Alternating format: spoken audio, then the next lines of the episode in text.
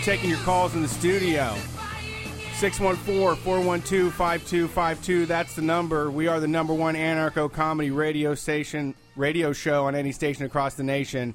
And uh, you can hear us live every single Sunday night at 11 p.m. Eastern Standard Time. The lines are full right now. We're going to try to get to everybody, but uh, it seems like there's a lot of folks out there that got something to say. Thank you for uh, calling in with your stories. My name is Brett Payne. My co-host is Brian Quinby. We've been doing this for seven years now. We're coming to you live out of the downtown Columbus, Ohio Free Press Studios. We are a part of the Pacifica Radio Network, and uh, always glad to do this show. This one's easy. You, uh, the listeners, do all the work. You know. Yeah, yeah, I mean, it takes stamina to get this one done. yeah. It's a long one, but what are you gonna do? You know, I get to, we get to take a little bit of time off the mics at times, and we get to take a break, and I don't know. It's a relaxing show. It's more relaxing than the other one because when one person's talking, you don't have to be the next one to talk necessarily. does make it easy. Uh, tonight in the studio, we do have uh, special guest Josh. You know him on Twitter as username Joshua. He's uh, been in the background, couple of the shows listened in, but uh, never been on the mic before. Tonight, he's going to share some of his wisdom with all of you. Hey, Street Fighters. hey, You're, he was saying hey to us, not y'all. But uh, I was saying hi to y'all. oh man, how's it going, Brett? Pretty good. Um, I went and saw a concert last night, but I made the mistake of doing some mushrooms around some squares, and they started talking about like the cost benefit analysis of going, and it kind of made me boil over and kind of fucked up my night. That happens, man. Some people they only think about money.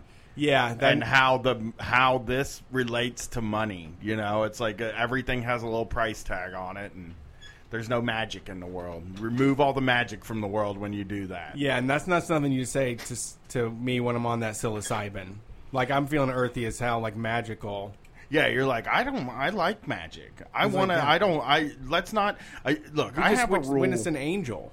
I have a rule, and this is why I go to the movies alone all the time, or like basically all the concerts I go to are just with Brad or my wife or something because it's like I want to leave and then like basically just don't talk to me about the show after it's o- over. So you uh, like I probably had a good time, and we don't have to talk about it if you didn't like it. That's how I always feel, and like I, you know, yeah, keep that to yourself. I've gone to movies with people who, when they left, they were like, "That movie sucked," and it's like, I didn't think it sucked, man. Yeah, And what about I the feel cool like stuff they- that we I- just saw? But I don't think a lot of people like think that their kind of mood or their thing can affect yours the way that the the way that it does. Like I think some people say things and they just think like, ah, you know, that was my opinion. Why should he care what my opinion is? And it's like, ah, we were all here together enjoying a moment. And when I find out you didn't have a good time, it makes me feel personally responsible for you not having a good time. yeah, yeah. It's like blocking my shine. It's like taking away. Like I don't. No, I don't want that. I don't want to even think about that with this this uh, event that we just went through. I don't want to think about that way at all. I just don't like the critique culture stuff. Like, well, I mean, the set list could have been rearranged a little bit differently, and uh, maybe they could have had a better transition through the for the encore. And I'm just like, I mean, fucking, the guys went up there and did the goddamn music that we love. I've been waiting ten years to see uh, Fleet Foxes, and I finally did. And it was just so annoying because everybody was like, "Wasn't it really boring?" And I'm like, "No, because I like the music. I don't like it. It's not like a joke. I don't think isn't it really funny that like this doesn't have any guitar solos in it. That's not why I like the music.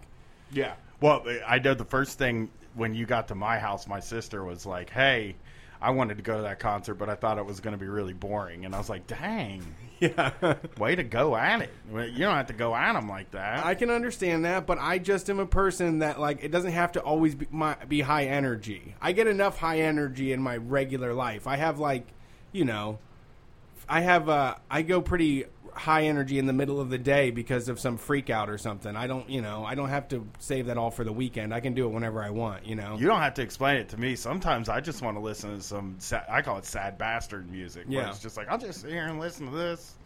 I'll be fine. Like this is this will improve my mood in a way Like sometimes, like, it's not boring, isn't the right word for that kind of thing anyway. Quiet. It's quiet. Yeah. Who cares? I went, I mean, like, Calm. Yeah, yeah. I don't, I do, I do have to, like, go on the side of, like, I went and saw Violent Femmes once and like we were all sitting in the audience just talking to each other and we could hear each other over the music and i didn't like that experience very much. I wouldn't have been i never uh, this is probably the first time i'm criticizing that experience in my life. Like i just i left and i was like ah that was fun wasn't it? Like, you know my wife's up there dancing enjoying the songs you know, I'm not gonna be like, look at you dancing to dumb stuff that sucks. You know? Right. but like the yeah yeah i mean i i just i don't like to say my opinion on stuff like at, like unless somebody specifically asks me how did you like that what did you think of that and then you're like uh, okay well. and even then you can still lie and be like ah, it was fun i loved being there with my friends Right, right. That's a great answer. you have to comment on the experience. yeah yeah yeah uh, i have been at war with my cable company since thursday and uh, before we start taking calls, I want to bring this up because I did ask a pretty specific question on Twitter and Facebook uh, when I put the phone number up about customer service experiences, right? Like, and I want to hear both sides because I have been on both sides of this experience, particularly the cable experience. So I've been on both sides of this experience, and I had kind of a freak out on one of them on Thursday night because I was I decided to make a call. I called Spectrum, my cable company. I called them on the phone and I said, "Look, my Wi-Fi goes down every, every single night and it like doesn't work. I don't know what's causing it. It's intermittent." And he was like, "Is it happening now?" And I said, "No." And he said, "Well, I can't really let me take a look at some stuff and I'll send a signal and we'll that'll fix it. Well, okay, a signal's not going to fix it. Sure. Like I fucking know that. And I even tried to like make it easy, which I don't do. I don't like to do. This is something that I don't like to do. I'm going to preface this and I probably shouldn't have done it and I didn't do it the third time I called. I said I used to like I used to work for Insight Oh boy. and I said, I have a very clean setup. I know how everything is set up. I said it just goes. I told him how it comes in. You know, it, it just goes through one splitter and a right to me, and I I run one TV and three phones. So that and I have the turbo fast internet, and I'm like that shouldn't knock me down. I shouldn't be hitting anywhere near the bandwidth limit or whatever. And uh, the guy was like, "Well, you know, if I send a signal, call us back if it goes down again." Yeah. I'm like, "All right, Yeah, it doesn't matter. It's What? just all flavor text. yeah, yeah." Well, that was the whole time I'm saying. I'm like, he's probably like, you know, doing the No, jerk off motion with his hand and everything else. This guy knows what he's talking about, and I wasn't trying to like tell the guy how to do his job. I was more saying like. I've done the troubleshooting and probably a little bit more troubleshooting than the average person that calls in because I, I kind of know some tricks, you know? Uh, I call it goes out. I'm laying in my bed Thursday night at about one thirty or eleven thirty at night, and I'm just getting ready to watch something on TV, and it fucking goes out, and I'm like, okay, I'm just gonna call now. They'll set up a service call. They'll send somebody to my house, and they'll come and fix it. We're 30 minutes into the call and she's still like well we got to do this for troubleshooting. We got to do this for troubleshooting and we're troubleshooting for 30 minutes. And i she was like everything looks good on our end. And i'm like but i said nothing's working here that like none of my stuff is working and it's not all of my devices that are broken you know? I would it's got to be your thing that's causing this. Everything is yours. The the router is yours. Right. the modem is yours. So okay i i i get that it looks good to you. It's not working. And i felt like by this time like it almost feels like they're calling you a liar you know? Like oh you just want somebody to come out. I'm like i don't want to be on the f- i finally just i'm like i don't want to be on the phone with you at midnight and I don't want to sit around my house waiting for a service tech to show up. This is not something I'm doing to try to fool you. And then she's like, okay, hold on one second, puts me on hold, comes back, and she fucking says to me, Let me ask you a question. Oh, when you unplug your modem and your router, do you leave them unplugged for 30 seconds and Oh, then plug them back in this particular Oh, order? man. And I fucking flipped it. I was just like, look, yes, fuck it though. I guess nothing's happening. I'm just going to hang up now. I give up. You win. There's nothing wrong. Yeah, that's how they get a lot. Of, that's how they keep it rolling. I hung up the phone. They got you. See, yeah, I crumble too. That bureaucracy. Sometimes I just have to tap out. 10 minutes later, she calls me back. And I answer because it's fucking 1 o'clock in the morning Yeah. by this time. And I'm like, she's like, I'm really sorry. I just have to do this stuff to cover for myself. And I told her, like, I understand you have to do it, but I've been through this twice now today, and I just want this fix. Is there anything that we can do here? And she's like, she's like, well, I need you to do one more thing, and we do a speed test. And she's like, well, the speeds look good there. And I'm like, I know. I, I'm telling you that it's an intermittent problem. She's like, uh, see, intermittent means that if they come out and it's not doing it, then they'll charge you for the service call. I'm like, now you're now you're threatening me. Right. Like, wh- what do you want me to do? How do you really want to say? You really want to complain about the service that much? It's going to cost you. Yeah, I'm like, fuck, man. I, I guess then don't send anybody out, but then this problem's not fixed, and you're gonna have to deal with me calling all the time to get it fixed. What are we doing here? It is definitely a thing. And then she's like, bring the modem to the office, switch it out, and, and bring it home. And I'm just like, oh, okay, Yeah, fine. That's a start. It comes back on. Last night, I lay down in my bed with my wonderful wife to watch Jessica Jones, and my internet's out. what do I do? I get on the. Ph- I called him last night. I just called him. Right. It's like it's out, This and the guy's a, like, "This is a new relationship with that you have with them now." yeah. The guy's like, oh, it's definitely out. We can see that it's out on our end. So that's something. And I'm like, yeah, can we get it fixed? And he was like, I can get somebody out there on Tuesday. I'm like, I called on Thursday. I shouldn't have to wait till Tuesday. I've been calling about this for three days. It's back on now, but as soon as I got to the, uh, it, they never, nobody ever came, as, and I didn't set up the appointment because I was so fucking just like it's one in the morning.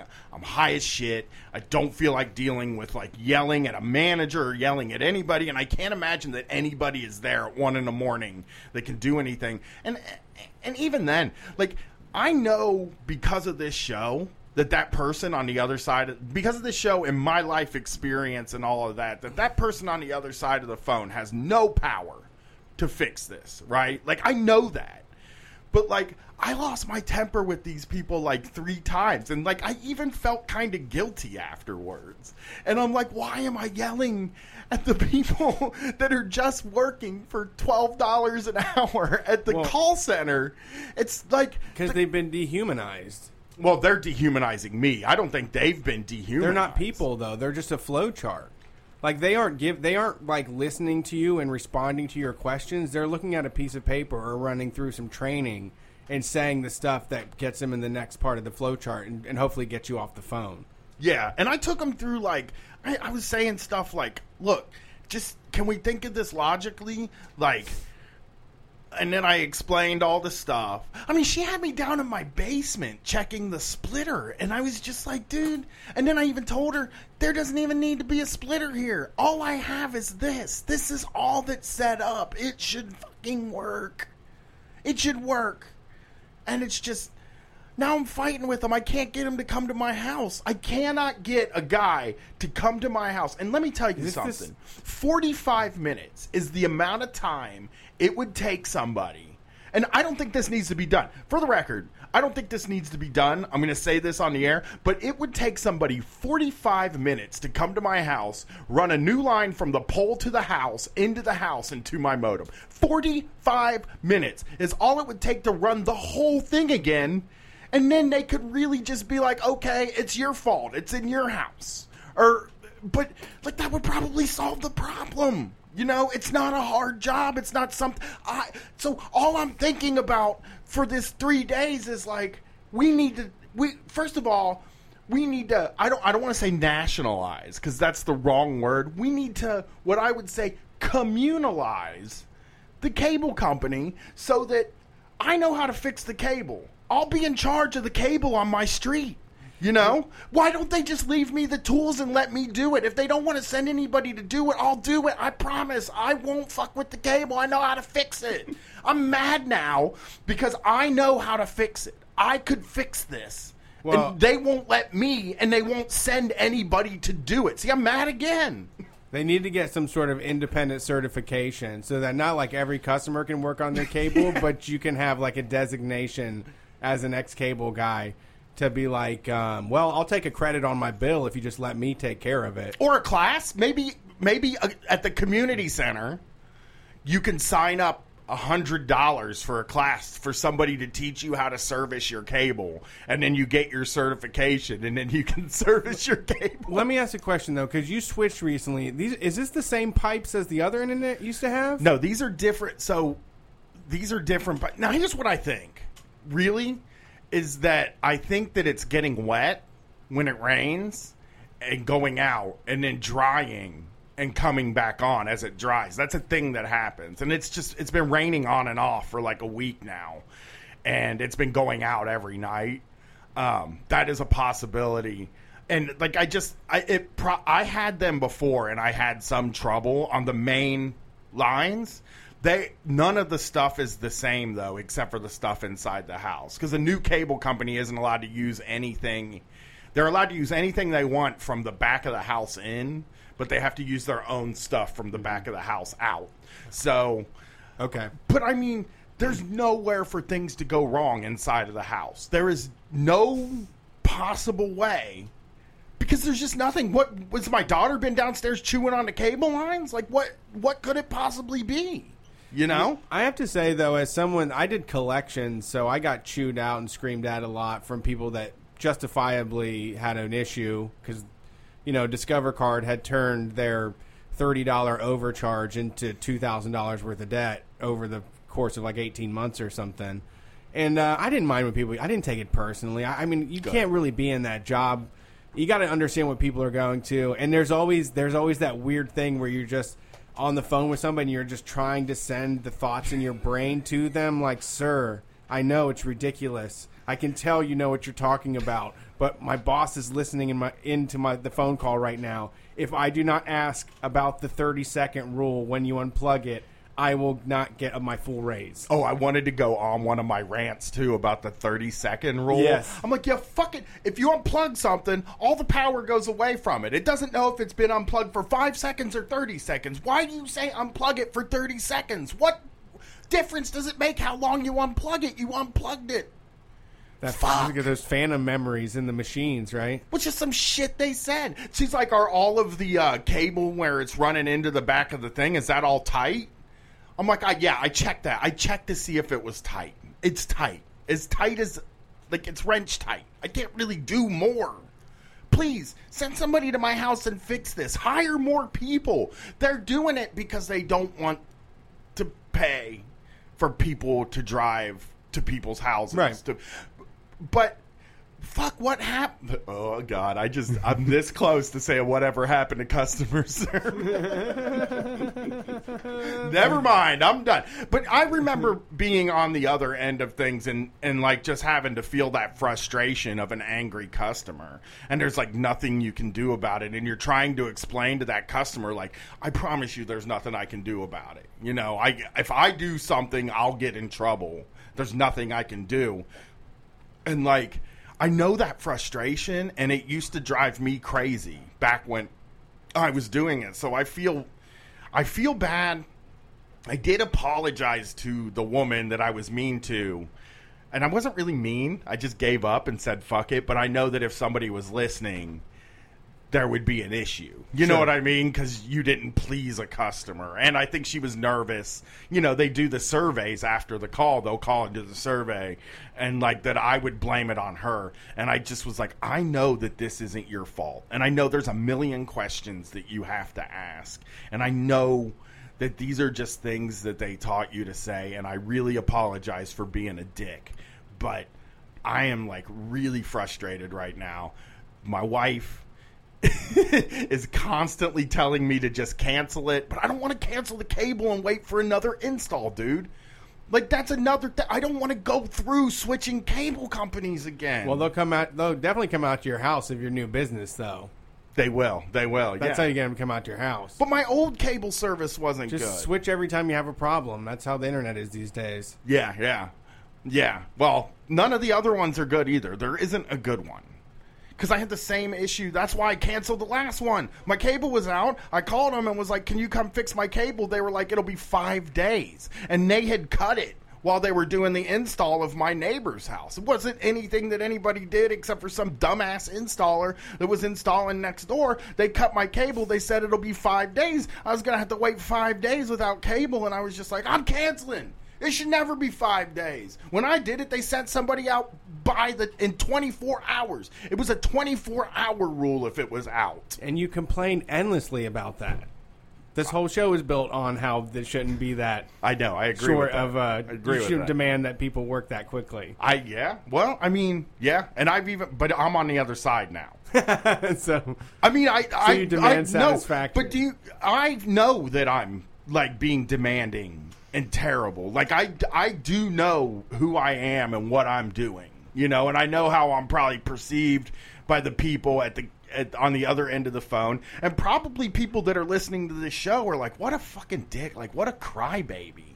But like, I, it's one of those fucking things, man. That's like, I don't get mad anymore. I don't yell. Really, I'm not mean in my everyday life. But like sometimes when something happens, I get this feeling in my body, the, this like bubbling, like I can't explain it, but in my chest, where it just feels like if I if I don't fucking scream at somebody, I'm gonna blow up from the inside. Like I'm so mad right now, and like I'm really trying. You know, when I was on hold last night, I was just going like this. I hate this fucking company. I hate this fucking company. I hate this. And then they picked up, and I was like, "Hi, I'm having." Tr-. You know I Yeah, mean? yeah. I'm just trying, and it just doesn't work because I'm so mad at the company. I'm so mad at them that I don't know, like, I don't know how to handle it. So if you're a caller out there and you have a store, uh, like a nightmare, either side of the thing, like I said, if you had a customer like me on the phone, then I would love to hear that story too. I'm just, it's nightmarish to me. I just, Yeah. This world is, the, they, they are, it's just terrible. These utility companies that are providing a service that should fucking be a public service. You know what? This shouldn't, we shouldn't even be paying for this. There shouldn't be a spectrum. They should be driving like white vans with no branding on them at all. They don't need a brand. We just need to get it to our house. Yeah, I, that's what I was going to say. Is the thing that sucks is defending this business that can just exist in the worst fucking way Yeah. possible, and no one can change it or do anything about it. And there's Yeah. people are like, is it a monopoly where you're at? And I'm like, no, but it's three companies. There's not like an unlimited amount of ways. That, and that's capitalism, right? Well, oh, and- there's and- competition, then one of them has to be good. No, they're all just competing on being the least worst. Why don't you vote with your dollars, Brian? You can't. I wish you could. I, I would vote with my dollars. I really would. Like I would love to see the marketplace take care of this problem, but it I just left one for being bad and went to another one. I'm having a worse experience at the other one. There's only one left, and I've already had a bad experience with them. And the the, the AT and T, that stuff is garbage. That stuff's the worst of all of them. Yeah, it's wild just to do the big runaround of having people to field calls instead of providing just a decent service. Like it's like it's just you can't make money doing that. You know, you just can't make any money by going out and giving people decent service. Fixing it by fixing Yeah, you can't. The- fixing it costs money. That's not how you make money. And the threat to charge me really pissed me off, man. Yeah, they did that to. I, I've told that story a couple times, but when I moved to uh, Dallas, I got internet installed with AT and T, and they were like, "Okay, we're going to mail your modem in the in the mail and all this and that. You just plug it right in." And I did, and it didn't work. And I called, and they're like, "Well, we have to send somebody out." And I was like, "Okay." And the guy shows up, and he's like, "Well, I got to climb the pole out there, and that's going to cost you if I do that." And I'm like, that's how the fu- how the fuck was I supposed to do that? You know, like you you said there was a zero cost for installation, but you I, there was no way that I could have installed it myself. And he just says, "Well, you know, if you call and you fight with them about the charge after you get the first bill, they'll just take it off. Yeah, and you're like, I don't want to. Yeah. I don't want to fight with them. But that's baked into their way of doing Yeah. things. Like it's not the people at the top of the company don't have it baked into it. You know what I mean? Sure. But it's baked into the work. It's baked into like everybody agrees that if you call and yell enough, they'll give you something for I'll probably get a free month in the end of this. I'm sure I will. Yeah. But it's like I don't want to I just don't want to do this. I want my cable company to be invisible to me. I send you money and I never have to think about you, you know? It's just not happening. So All right. so mad. But yeah, let's get some calls in. Sorry, uh, sorry that went longer than I thought, but I was just I'm hot under the collar still. I, and like five minutes before we started recording, my wife sent me a text and said the internet's shit in the bed again, and I was like, oh great, good. I want to watch wrestling when I get home. All right. Thank you for calling Street Fight. Who are we talking to? Yo, it's Young Chomsky.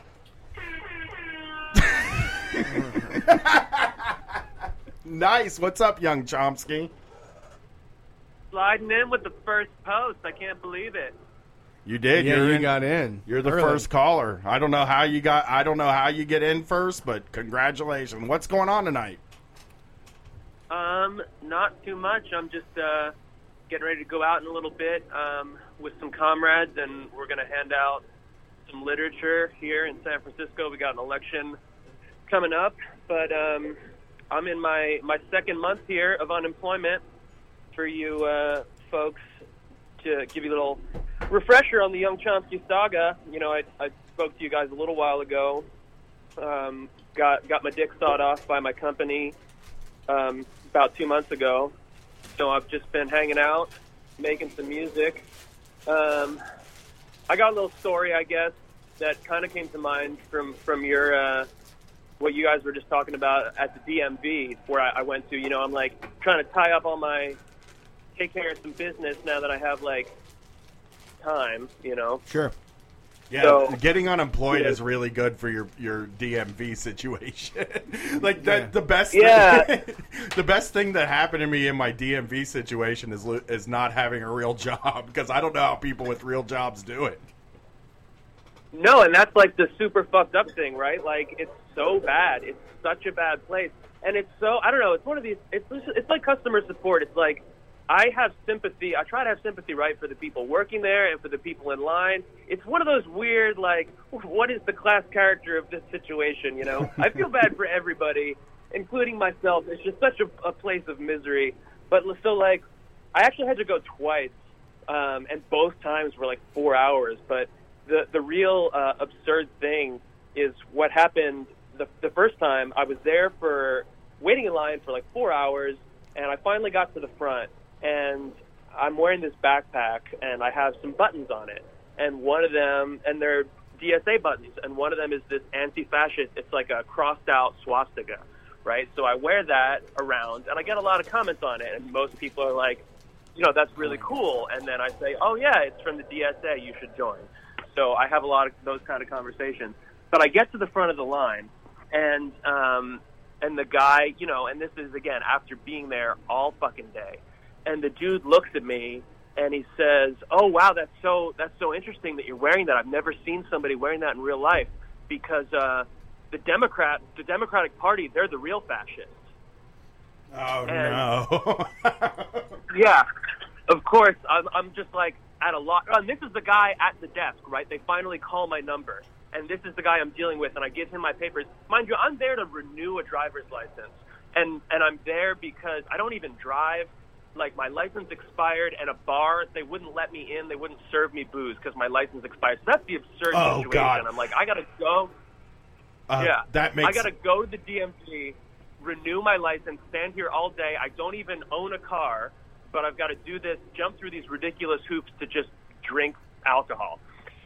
So now I'm dealing with this guy who's trying to tell me, and like I don't know what kind of reaction at this point he's looking for or what conversation. Like I don't want to talk to your dumb ass about the Democratic Party being fascist, and I was just like, I don't really know where you're coming from with that, man.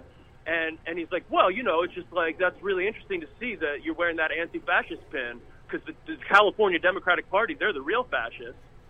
And I was like, well, you know, I'd love to have this conversation some other time, but I just want to renew my license." And the dude like wouldn't let it go. Oh God. This So- is why the line takes so long. Yeah. So, no, it gets worse. It hold gets on. worse. We, we gotta finish this. we're, we're having a debate Yeah, no, here. seriously. These these these libs. They won't debate debate me while I'm sitting. First of all, these Republican guys that work in like public service. As the line goes out the door. Yeah. Oh man, I Yeah. never. Yeah. Did did you? uh I mean, like, all, you should have just. You, can I? I will give you advice for if that happens next time. You just need to get offended. You just need to. You need to be a snowflake in that moment and be like, "I'm really offended by what you're saying." Then he'll start worrying about his job, and you're out the door. yeah. So it's funny because like I was really taken off guard. I didn't know what to do. But so it, it, it gets worse from here though. Or I mean, I you know, in hindsight, I feel like I did kind of a good thing. I tried to just find some common ground, make the best of the situation, and I was like, or so then he realized he's like, oh, you're not. You're not going to tell me you're one of those socialists, are you? And I was like, yeah, actually, I am. I'm Oh, not sure what that means to you. Yeah, but I was like, look, let me tell you about some of the work we do. You know, we we're doing uh, we work on homelessness, we work on healthcare, and I'm trying to like maybe connect with this guy because I was like, look, this guy's got a he's got the power in this situation. Maybe like he'll listen, or I don't know. Like we're both. I'm a white guy. Maybe I can. I don't know. Connect with this guy somehow, and we sort of did. Like because I think a lot about like how do we how do we make how do we win people over to the cause right even because you got to win people over even if they're shitty people from you know even if i think they're bad we got to get people to come to our side Yeah. so i was like look maybe we can agree that we're getting screwed by the insurance companies um, and he was kind of he kind of went for that but though, so then i said something like oh yeah we do criminal justice reform we work on that he's like what does that mean and I said anti-police brutality. And he goes, "Well, I used to be a cop. There's no such thing as police brutality." And so then I was like, "Oh shit, I've I've stepped in it now." You know what? The And, uh, perfect place, the perfect place for an ex cop is the DMV yelling at somebody. Yeah. like, that that is the job. Like only an ex cop would like. He's like, oh, and by the way, ex cop working at the DMV. Yeah, I there's a wonder what he. There's a story there. If you're an ex cop and you're not Right. retired, there, there's, there's a story there. there's definitely a story Right. behind that counter. Yeah, and and just also like just going on about how socialism's so bad, but he's only ever worked for the state, which is kind of Yeah. uh, there's kind of some irony to it. Um, Did you say, are you union, yeah, I mean- sir? Are you in the public work sector union, or did you opt out? I guess California's not a right to work state, so you can't. And he probably sits and Yeah. tells, like his his nieces and nephews are like in his ear all the time, like, "You're part of a union. Why don't you think other people should be a part?" And you're like, "Oh, I would quit the union tomorrow if I could." And it's like, you could. You you don't have to do that Yeah. job. Yeah, and then so the other really egregious like thing that kind of stuck with me that he said is so he, he's insisting that police brutality is not a thing that exists, and he said he was trying to get a rise out of me, telling me how Black Lives Matter is like a terrorist group, and then he says he's like, oh, you know, I, I had to shoot people in the line of duty, just like saying this really casually, and I'm again trying to just kind of trying to make this interaction go smoothly, trying to make it end. And I, I said to him, well, you know, I'm sure that probably that must have been that must have had an effect on you. That must have been difficult to have to like do violence. And then he he says to me, oh, it wasn't violence. I'm like, what do you mean it wasn't violence? Like shooting people is violence. And he goes, no, no, no, it's not violence. And I was I, I was like so confused for a minute. I'm like, well, you you might think it was justified violence, but like shooting someone is violence. And he he was insistent on that point, which like in hindsight, it makes sense in a way, but like it's so bizarre to me that to him, when you're a cop and you shoot someone, not only is he saying that's justified, but it's not violent. And so he was just like dead set on insisting on that point. Oh, I just saw something about a famous police trainer that literally tells them that in the thing. Did you see that? I did. I don't know what it is Texas, that we both watched, but Yeah. it's a guy that goes around and uh, he teaches. Oh, He said- uh, Wyatt Cenac ha- did his TV show. Its first episode was about had a part in it about this guy that trains cops, and basically he trains them to have like what he calls a warrior mentality and he like teaches them like you need to take control and this guy travels around the country giving these seminars where he basically tells them to run into every situation jacked up on adrenaline and and like start screaming at people and and like because Yeah. They need to feel powerful Yeah, and he tells people to never feel bad about killing anybody, and that it, it you know it isn't violence, and that it's just doing the job type thing. So they Yeah. get a lot of coaching in that. Um, That's wild. You know what? Actually, and, and I mean, we have. I, I I'm sure there's more to this, but I'm just laughing so far because this was this guy was in your shit, and this all happened simply because you wore a pin that said was an anti-Nazi pin, an anti-swastika pin, sparked this whole thing. Right, and he wanted to then tell me that the Democrats. It's really funny too, because I, I kind of wanted to, you know, again, I didn't want to have this conversation, but like, like what is his working definition of fascism that applies to Democrats? Because like, from some perspective, like, oh, okay, well, if Democrats want to criminalize like BDS, okay, like that's bad, but I, I, I probably don't think that that's where he's coming from. But yeah, just like your idea of fascism is probably, I have no idea what it is. Um, Teaching anyway, so teaching about Muhammad in school. yeah, yeah. And then the, the final kicker to this is he says to me, so again, I got there at like noon, and now it's it's 4:30, and he says, okay, so you've got your your birth certificate, you've got your old license, you got your proof of residence, that's all good, but um, you just again, you got to renew your license, even though you don't drive. Uh, but it's now 4:30, and we it's too late in the day for you to take the written tests that you have to take. So you're gonna have to come back and do this whole thing again and and he tells me this, of course, with great, you know, with a big smile on his face. So, and then you know, he, he's you can tell this guy, you can see that he he's like a former cop because he just is getting off on like having all the power in this situation. So that was the end of, of my day, and it took me like a month to work up the the nerve to do it again, and then finally a month later, I came back and again fucking four hours, but avoided that guy. Fortunately, I saw him, I spotted him, and like ducked down, and fortunately didn't have to go to his window, and finally got a goddamn license. Man, that's, you know, I'll say this. Like, by the way, the the the two times four hours, like in Yeah. Columbus at least. I know it's really bad in California for some reason. Everybody I I like it's like his like people talk about how bad the DMV is in California, you know, but in in Columbus like you really do kind of got to put aside like a day because generally when you get there you're not going to have the right documents and then you're going to have to leave and go get those documents and come back and wait and it's just Yep. it's such a miserable like experience it And the websites fucking are terrible. There's no way to know what you fucking need at all. I look it up every single time and bring all the documents and then get turned away and have to go get new shit. Yeah. When I was in DC was the worst because Erica worked and there was no way that we could go during the week. So there was they were open on Saturdays. You had to go to the mall and they were open from like 9 to to 5 or something I think and uh, it was six hours waiting, and we did it three times to finally fix this issue. And it was just the whole time, just I wanted. I, I mean, I just wanted to give up. More than anything, it was just like, just who cares? Just you know, no one's gonna pull you over. You'll be fine. Just don't worry about it. But you, oh God, it's. Uh, I haven't been in a while.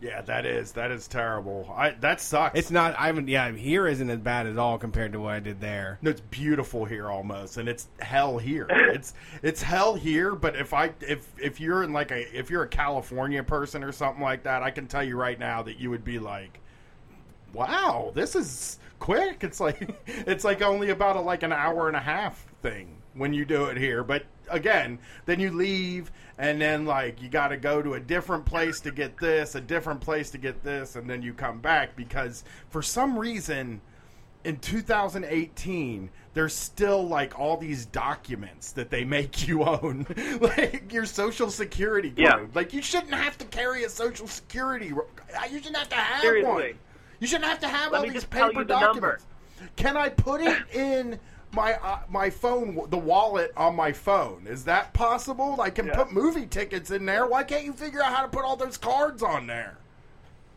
Yeah. Well, hey, Yeah, I had to bring a physical birth certificate and a social security card to, to renew this goddamn license. yeah. But and yeah, you don't even want a damn I don't have to go back. Yeah, You want one of those I, I IDs? don't have to go back till one of those NWO Yeah, so- IDs that like have an RFID chip in it, and you can use it. To, you can use it like Amaros. the, the, yep. What is the one got one of world those now. government IDs? Yep. But I'm good till 2023 on this sucker, and uh, I got a I got a nice nice pick in it.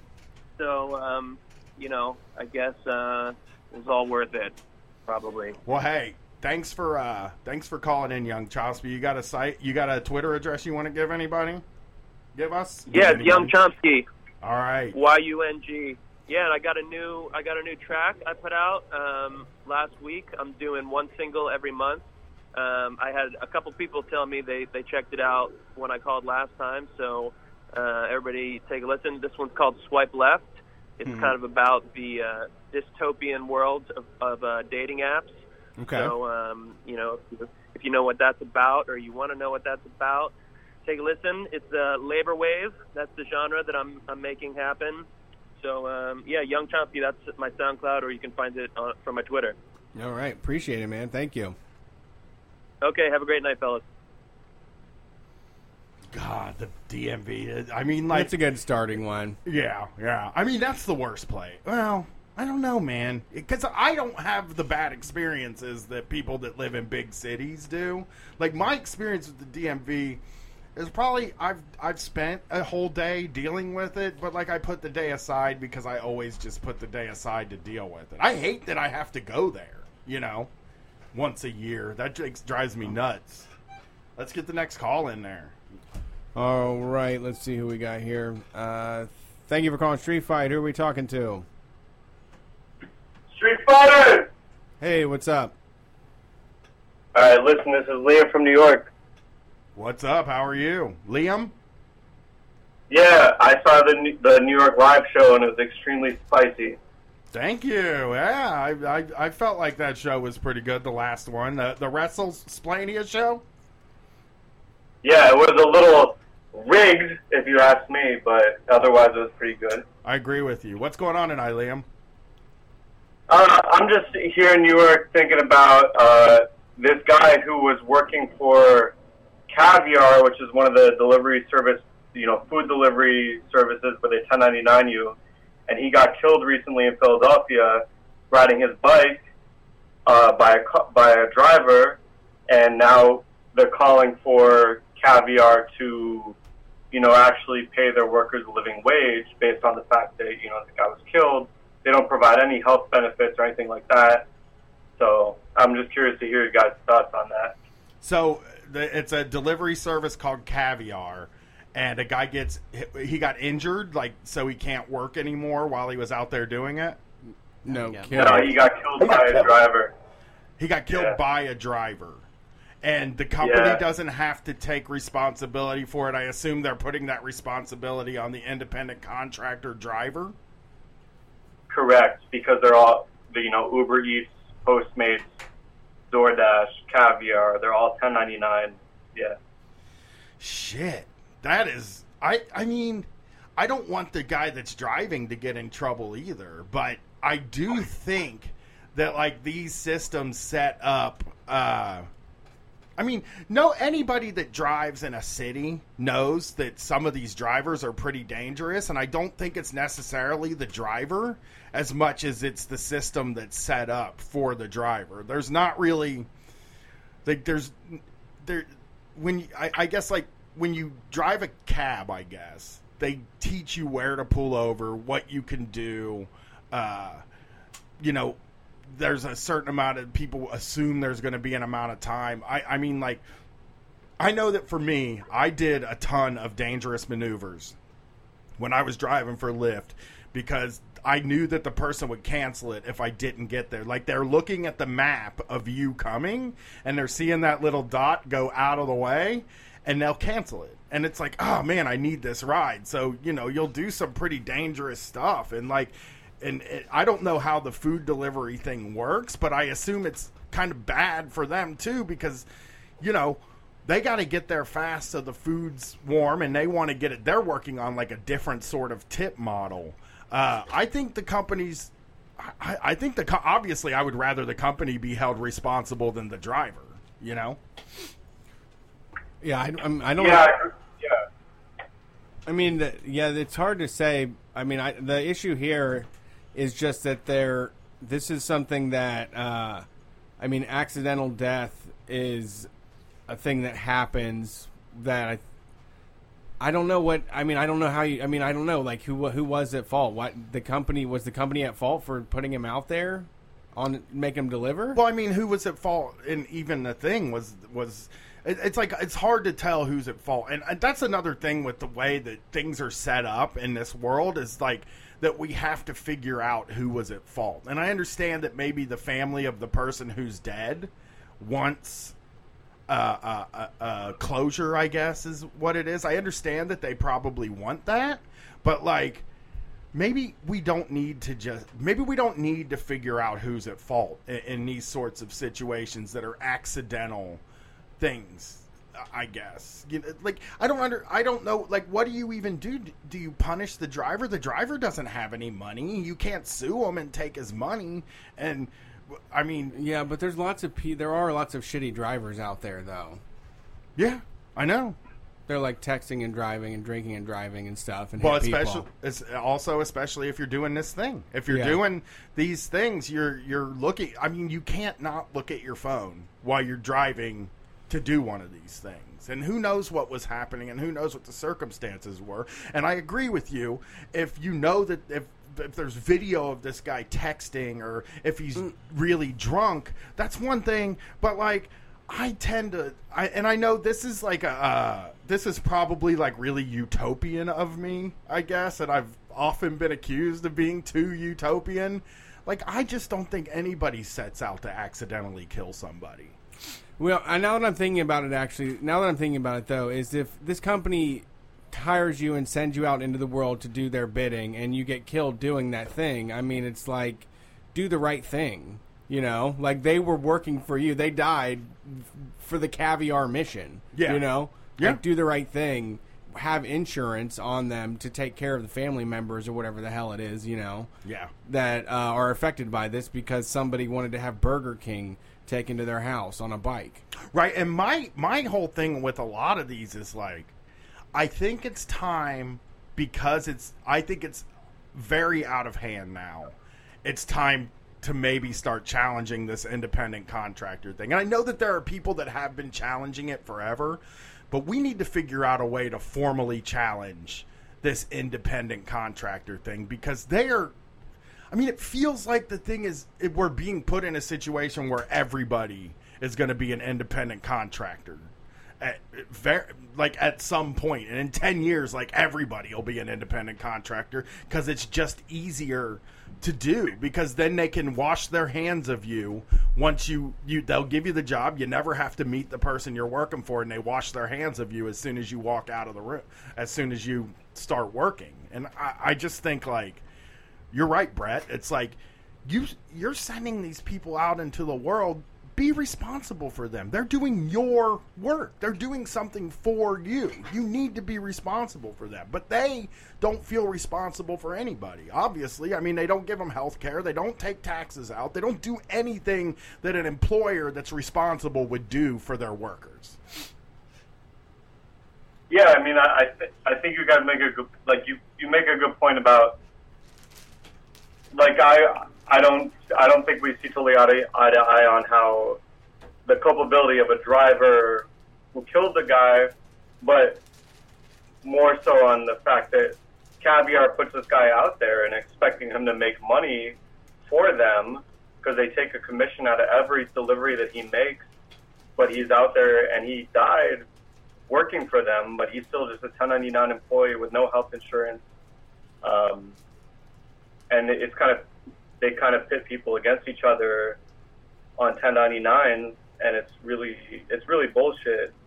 Well, Um, and, and but 1090, guy- 1099s are starting to be like the way that like it's a way for people at the lowest end of the income like spectrum or continuum.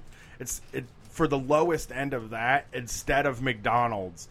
That's what it is now. And there's almost a thing like, ah, dude, I don't. We've looked at how much they make. You know, there's all this freedom that comes with it because you do. Ha- I mean, you have a kind of freedom where, like, if you work at McDonald's, you can't just take a day off out of nowhere.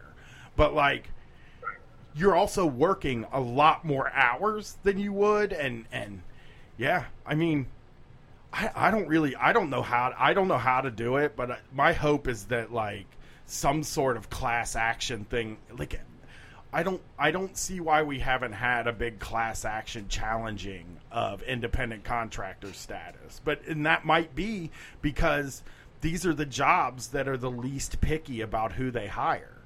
You just have to have your paperwork in order to get the job. You know, there's no interview process. There's none of that stuff. So it's a job that kind of anybody that hasn't been to jail can get, you know? Right. Well, hey, Liam, thank Anyway, you. the- Oh, sorry. thanks so much. Yeah. Yeah, thank no, you for the guy's calling. name was uh, Pablo. Pablo, sorry, Pablo Aven, Avendano. If you guys want to look him up. We'll look And, him up. Yeah, thanks for having me. We'll look I him up the and show. Yeah. talk about him in the basement, probably. Yeah. All right. Thanks, guys. Independent contracting is the shit, spread. Did you hear Yeah, about the? Yeah, I wasn't. I yeah. Initially, I wasn't trying to be disrespectful for anything, but I just I see it more of like a philosophical situation, like you were saying. Like, do is there? We always have to have someone at fault because that's just a court thing. Yeah. right. That's a way to lay blame and put it on paper and say all those things. You know. Yeah, uh, which is a different issue to like you know who you work for and your safety and health and the risk you take while being on the job. You know. yeah. There is a fighter, um, a UFC fighter now, that uh, was a union trying to organize a union and like trying to organize people, and she was a pretty good fighter. She had won a bunch of fights, like, and they cut her. and it was very obvious why they cut her. It wasn't like there were a million other people they could have cut before they cut her, and now she's going to the National Labor Relations Board to challenge the independent contractor status of, of fighters, which will then mean that after that wrestlers like this it's the type of thing that like this sort of stuff can start to like it's like a, a it'll flow downhill you know because these people i mean yeah so that's happening. Somebody's challenging it somewhere you know? Yeah, but in this independent contractor status, in a way, you're right. It really has just opened up a new bottom level below the minimum wage. This is like what conservatives are talking about when they're saying they shouldn't be a minimum wage. They've unlocked it with independent contracting because you have people going and doing these like digital microservices online through something like Amazon M Turk or like even me with mystery shopping. You have I'm providing a vital service to that co- to a company about how their what the user end experience is like at one of their businesses and they pay twelve dollars. You Yeah. know, yeah twelve dollars to write up like a full report, drive all the way out to some place, eat a pizza, and then you know Well, write it all out. And and and at the end of the day, it's like you know I probably made four seventy five for those hours, those And- two hours, three hours. and somebody gets more somebody gets a cut too that $12 you Oh, make yeah. it's there there's another amount of money that goes just Right. to somebody who's just siphoning it up It's Right. not really doing anything just kind of saying here's the ones you can do and, Right. and that was the same thing always with me with like Lyft it's like man like Well, I'm doing all of the work. I'm paying for my gas. I'm paying for my insurance. I'm paying for upkeep on my car. I don't have health insurance. And there are days where I make $20 and have been on for like eight hours. Well- and like, you- that's not right. when you and what so many people are doing too is you go and you get your cash out at the end of the night and it's like I made a hundred dollars today. It's like no, you didn't because one year from now on April fifteenth, Uncle Sam is going to want thirty percent of that hundred dollars and every single fucking dollar that you've made doing this. Mm-hmm. Yeah. So you know it seems like you made money. You're like I made a hundred dollars last night. And you didn't. you made 75? Yeah, Is that? Or, I, I mean, thirty percent. I think is what they usually end up taking on that independent contract. Okay, so that's made- what my wife got screwed on it. well, you made 70 bucks and then you also bought gas. Right. Which was probably thirty bucks, so that's you couldn't have forty dollars. dinner, and you also got fast. So you got fast food instead. insurance. Threw away some is groceries. coming out of there, and you're supposed to have, which nobody has. You're supposed to have the the next level of insurance too. Like there's a there's a Uber Lyft kind of insurance you're supposed to. have. I don't think anybody gets it. They don't check for it. Sure. So I don't know. They just expect you to. They basically have got you setting up your own workplace now, and they're just siphoning money out of it. It's it's sick, man. All right, let's see who's on the line here. Oh, oh boy.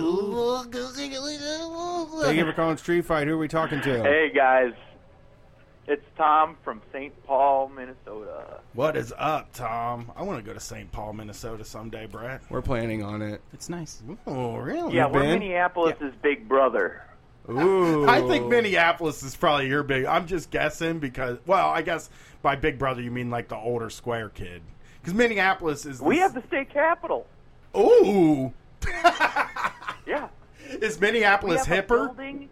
Which one's hipper? We, well, yes, but There you uh, go. We have a building in our skyline that has a giant number one on it. So get fucked, Minneapolis. oh, so what's going on tonight, Tom?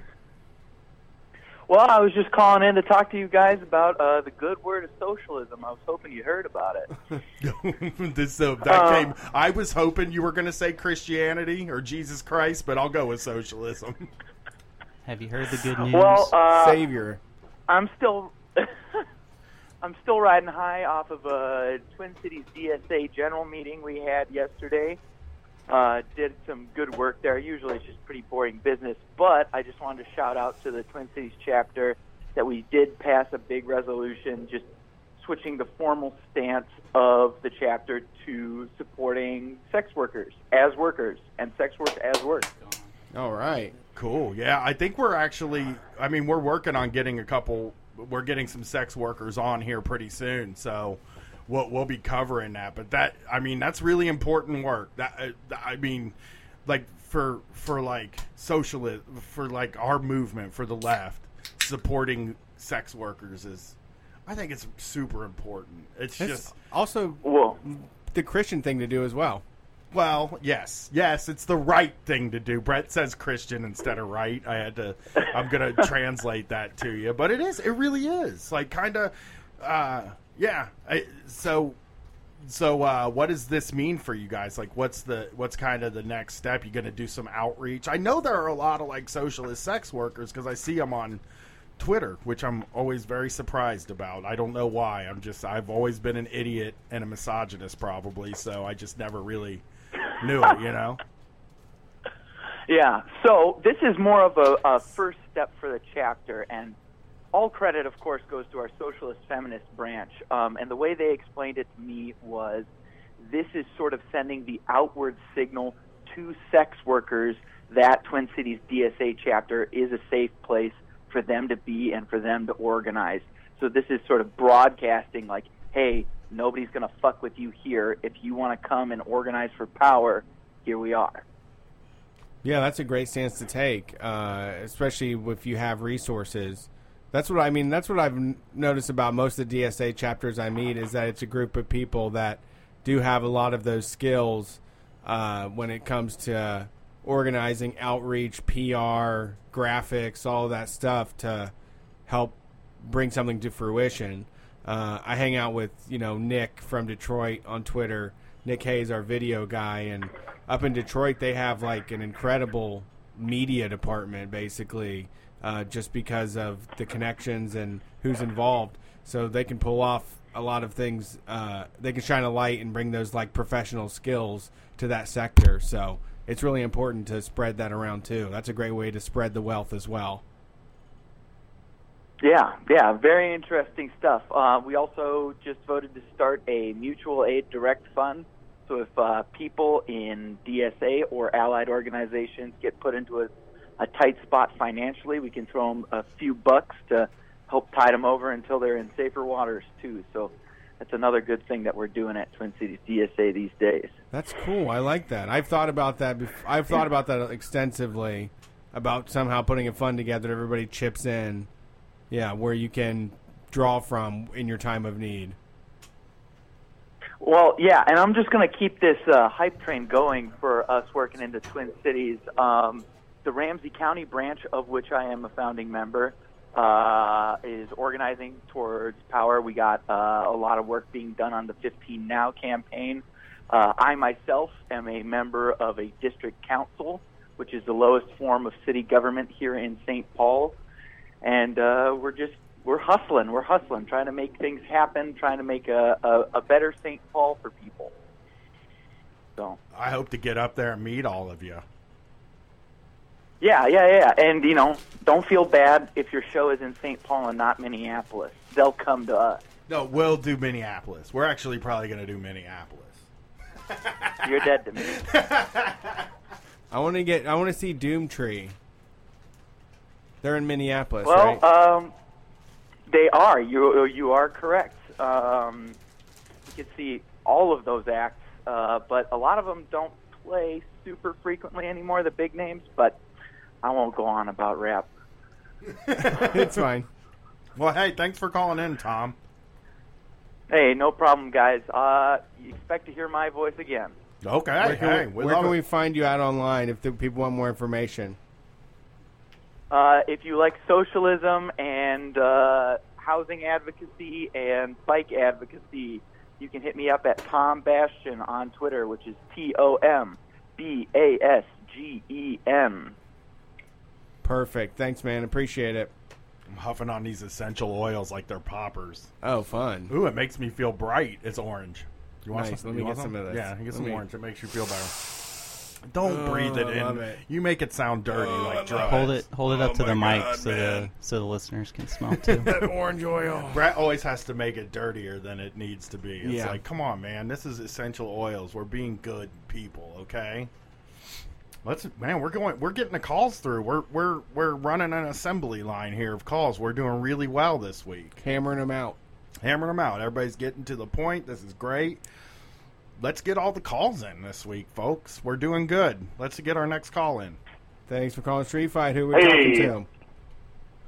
Hey, it's Jeff from New Orleans, Eminent Prof. Ah, what's up? How y'all doing, boys?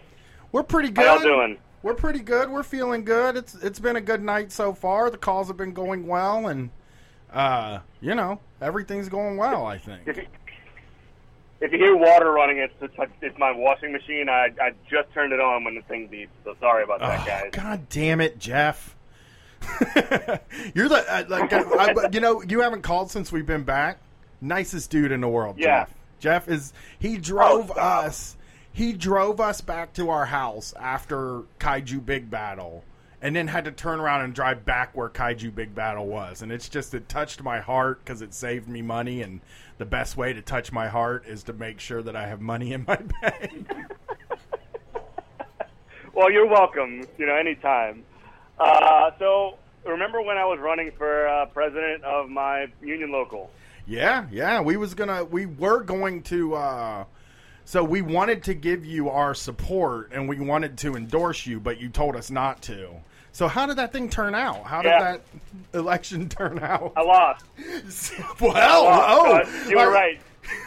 Turned your nose up at the street fight bump. Yeah, he, I didn't. No, it's not what it, it's not what it's about. It's not even that.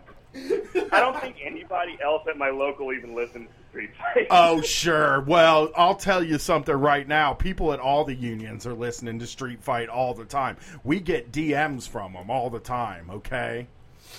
oh fuck! Well, you should have told me that. How'd you lose? Anyway, I, uh, so my local has like 2,300 people in it, and like 199 out of out of 2,300 voted. Oh, So wow. it was really one of these sort of like low turnout, like low engagement things. Yeah. So that's one of these, you know, I, what you're gonna do? That's how the bad guys win I every figure- time, though, Jeff. Low turnout Yeah, means bad guys are going to Yeah. win. Yeah. Well, anyway, after that, I did want to tell you all about uh, a company that's around here. That's the energy company, right? Okay. They're the shittiest people in the world, and they just got busted um, hiring actors to come and support them at these city council meetings. oh, Nice. To, to, like support them. to support building uh, a, a, a power plant in, in the city, like in like a poorer part of the city. I mean, would you say they got busted, or would you say they got caught? Because I would say that's not against the rules. I Okay, wouldn't they- think. They- got caught, and like so, one of these, they're not going to get in any trouble. And, the, and and really, so they they paid like sixty dollars for people to show up in their fucking orange shirt and like say like this is a good way to get renewable energy, and uh, and um, they they they have like a whole outlined list of like all the prices. And I'm not to, I'm not to send y'all this message or this this uh, paper article.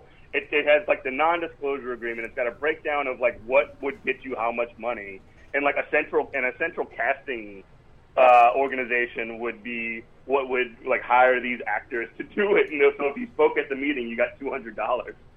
Damn! I would love I somebody to tell me if they're hiring to do that around this joint. I couldn't do it. I don't think I could. Like, I- I think like sometimes I give that impression, like, oh, I'm a carny that would do anything, but I'm not sure I could speak out for.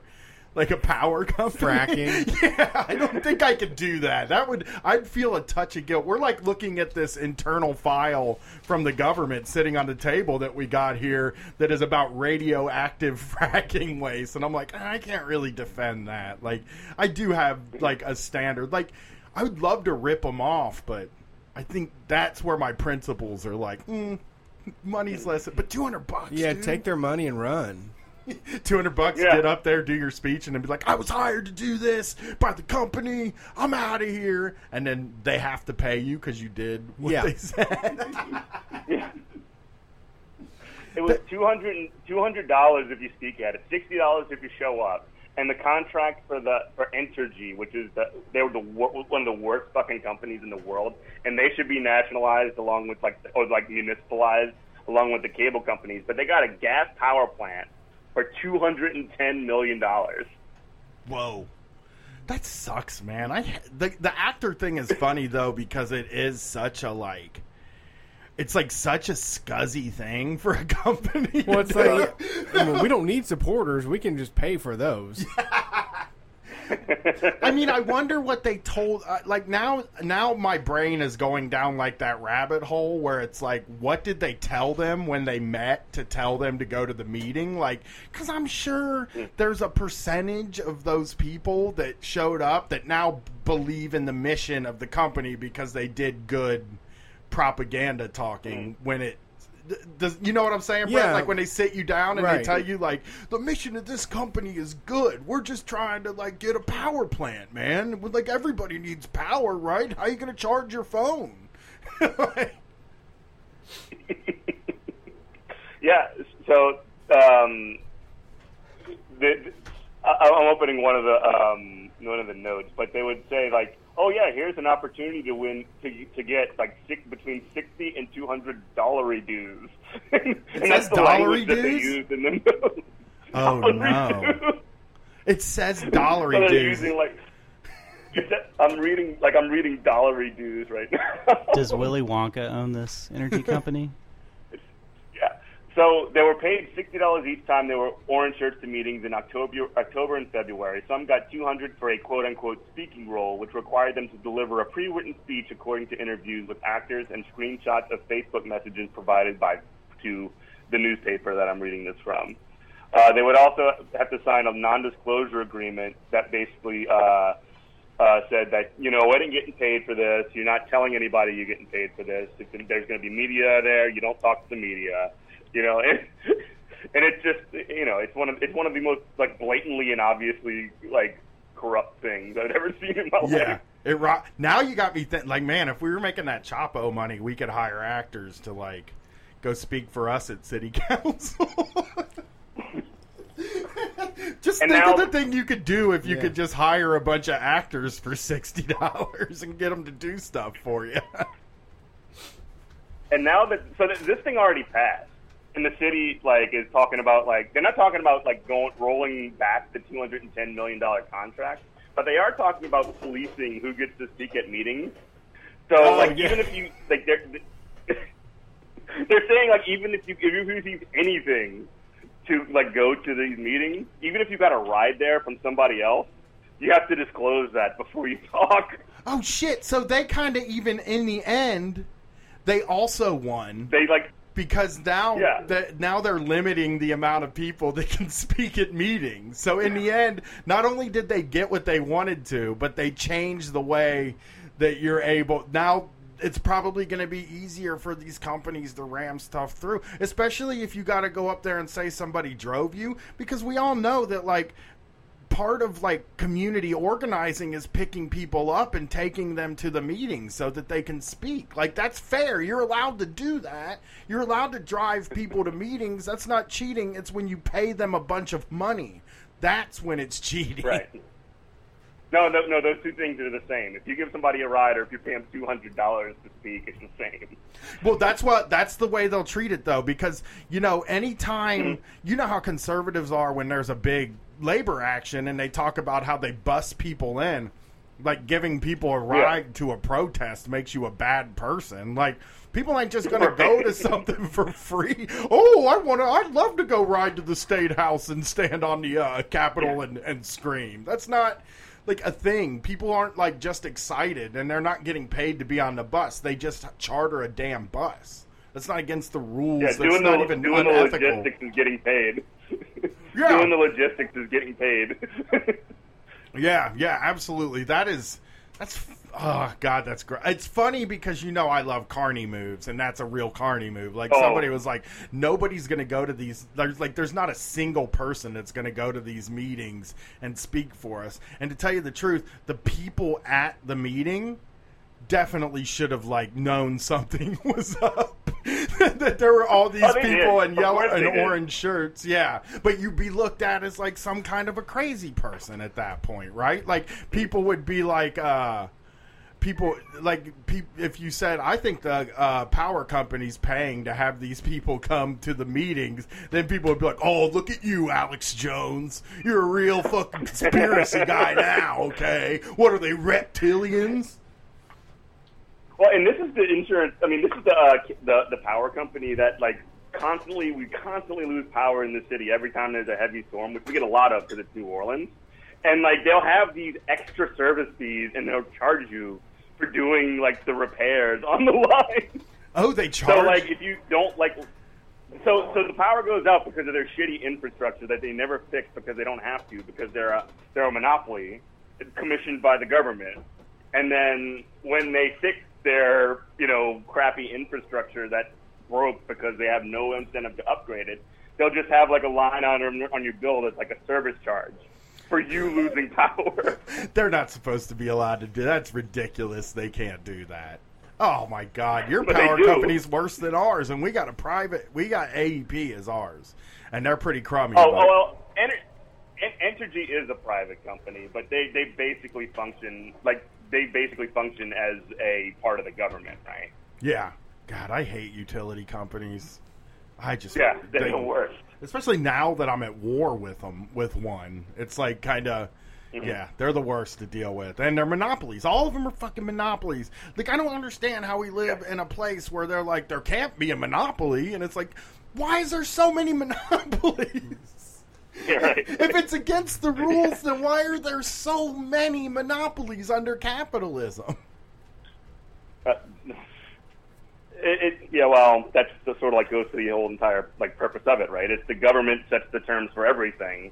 So when the government sets the terms for what is and isn't a monopoly, they'll just like when it's convenient, they'll just minimize, you know, the sort of like what they what they look at. And then when it's something that's actually threatening to them, they say, "Well, that's monopolistic practices, right? You have Yeah. to shut down because y'all are a monopoly that, that are challenging our monopoly." Right, they tried to go after Bill Gates at one point, and I was like, I don't know if that's like you don't have. I mean, remember when they tried to go after Bill Gates? I think they were just mad at him for something. They were like, just like Yeah, yeah. this well, fucking he, Bill he wasn't playing ball, probably. Yeah, yeah, he was like, oh, I, I don't care. But that, like, the power company in every city is a monopoly. There aren't two power companies. I would love it if there was like another power company that I could threaten my power company Yeah. with. That works with the cable company all the time and the phone companies and all that. You can be like, "Oh yeah, Sprint, well, I'm ta- I've been taking a look over there at T-Mobile, and then they're like, we own that too, and then you're like, well, I've been taking a look over there at Verizon. Well, I don't even think that that would even help.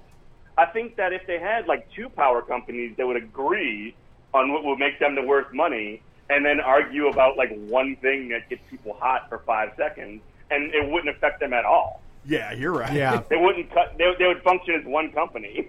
They just, would- just with two leaderships. You know. They, you'd get free nights and weekends on your power. I'll take You could roll over kilowatt hours.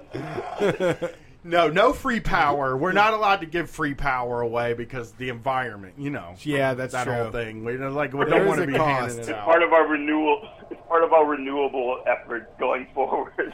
I mean, the thing I want to do is like I want to do that thing where you get the solar panels and then the power company has to give you money. Yeah. That's like a dream of mine. Is like once I heard that you could get solar panels and you're like, I'm generating so much power, I don't even know what to do with it. I'll just sell it to the power company and then they got to send me a check.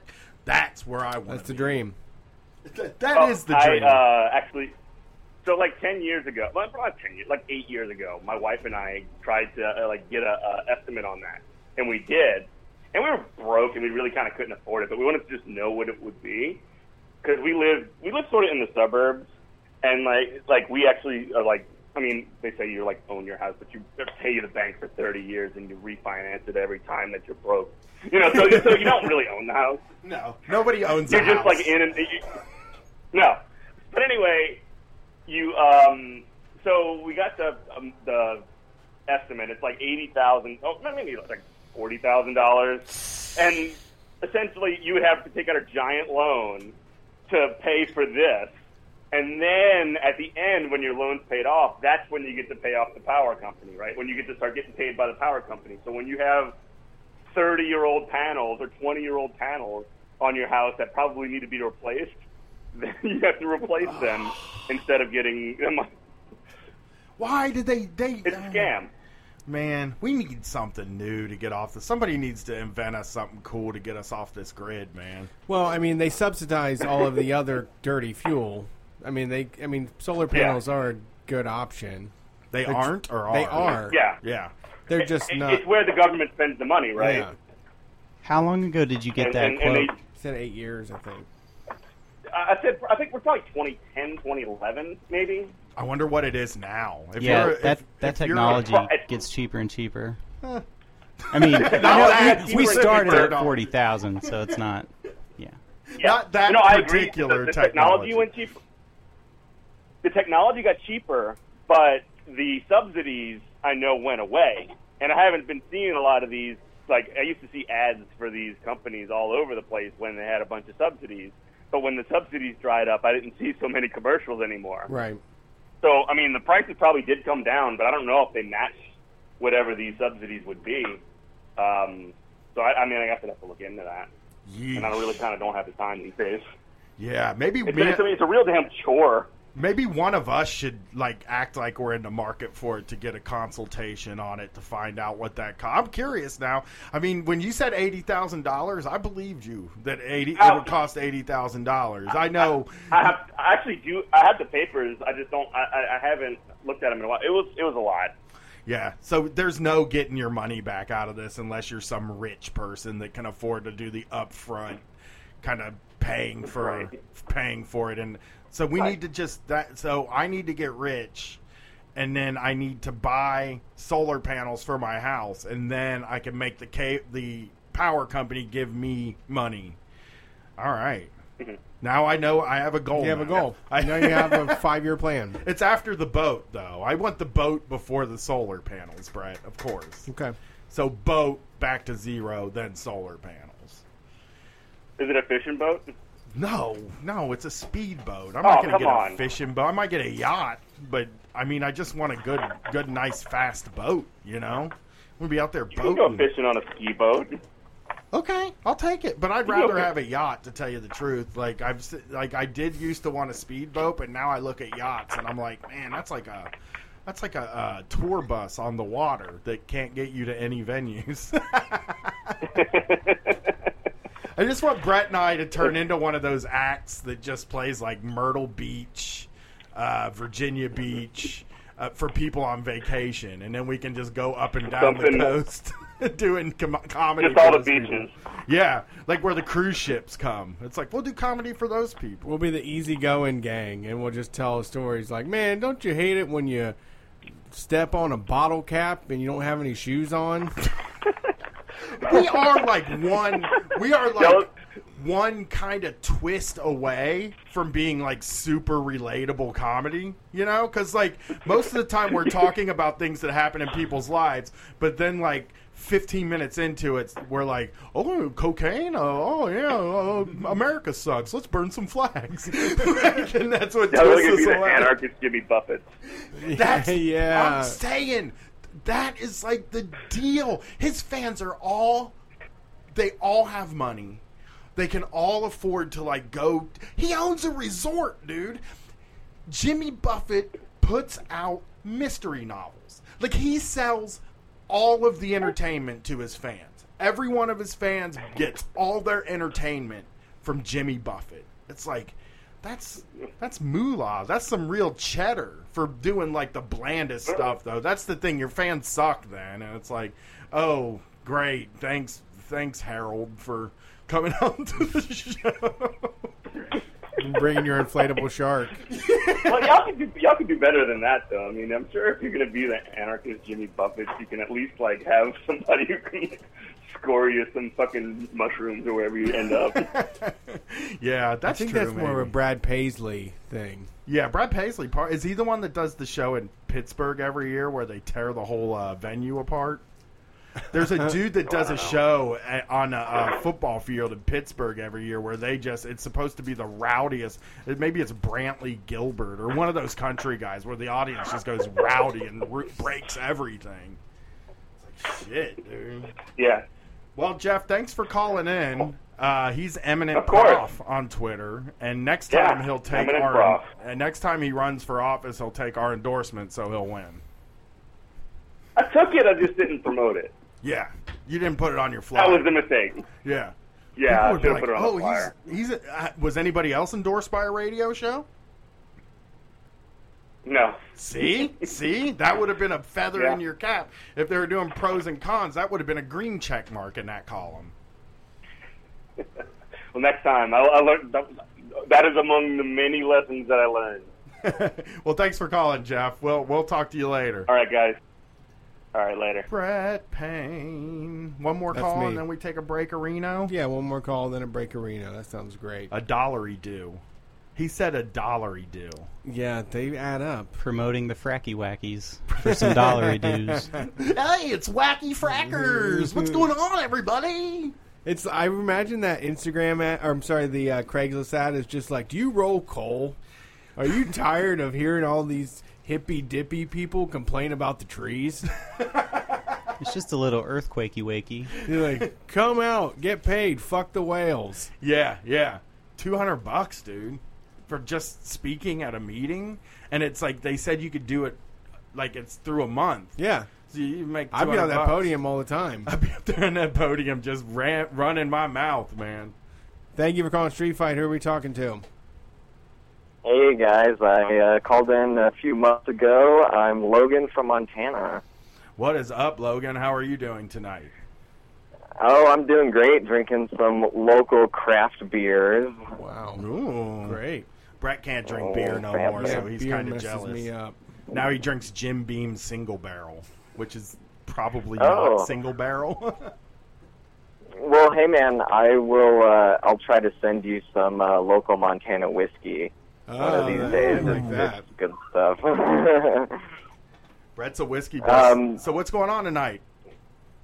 Oh, not a whole lot. I uh, I just called in. Um, I so I have all kinds of stories, but it sounds like we're talking about public utilities tonight. So I want to share a public utility story. Cool, yeah, go for it. What's go- what happened to you?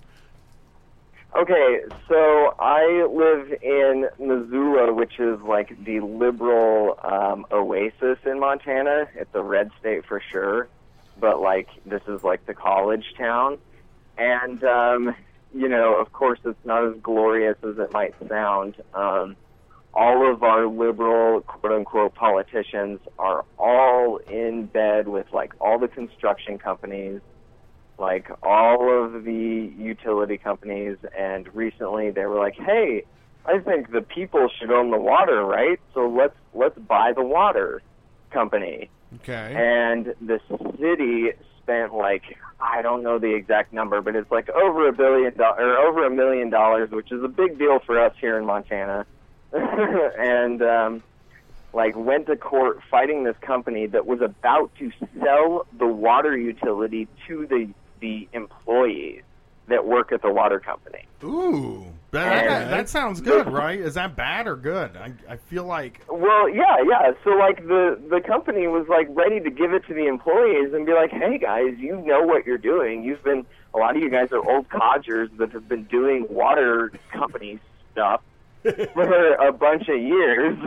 you know what you're up to. Why don't we, you know, just give it to the employees?" And the city comes in and is like, "Oh no, the people have to own this." Okay. And that's also good in- though. The people owning it is also good. If everybody owns it, that's that's good too. How did the city Totally, up? totally. Right. Yeah. Well, you know, it, it they make it sound good, um, but it's like, well, the people are the people that work there. The people are the workers, but instead the city is buying it instead of the workers having it.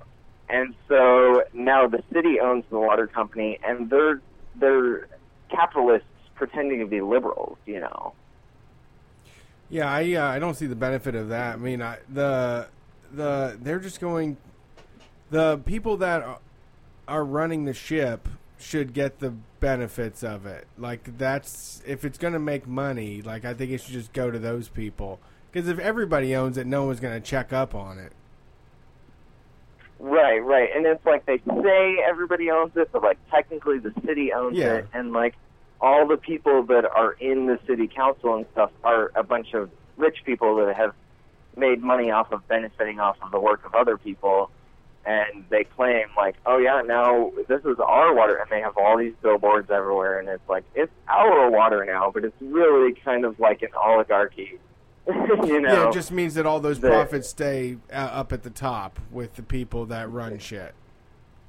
Right, right, and they just framed it really nice and made it sound like uh, you know it's this great thing where it's going to be this like publicly owned thing, but really all they did was take it away from the workers, and I just I don't know, it just it for me it's this perfect example of how you can pretend to be liberal and you can pretend to be progressive.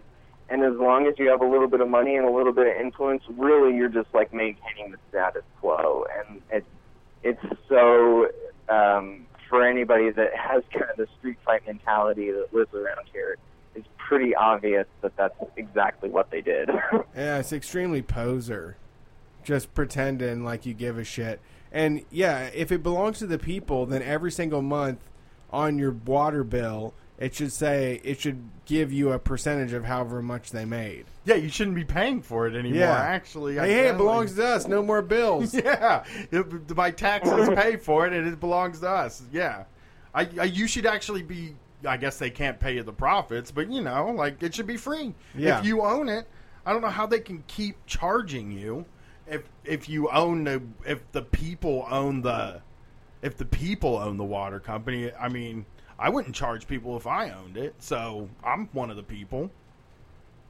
right, right, yeah, and and of course all the bills have gone up.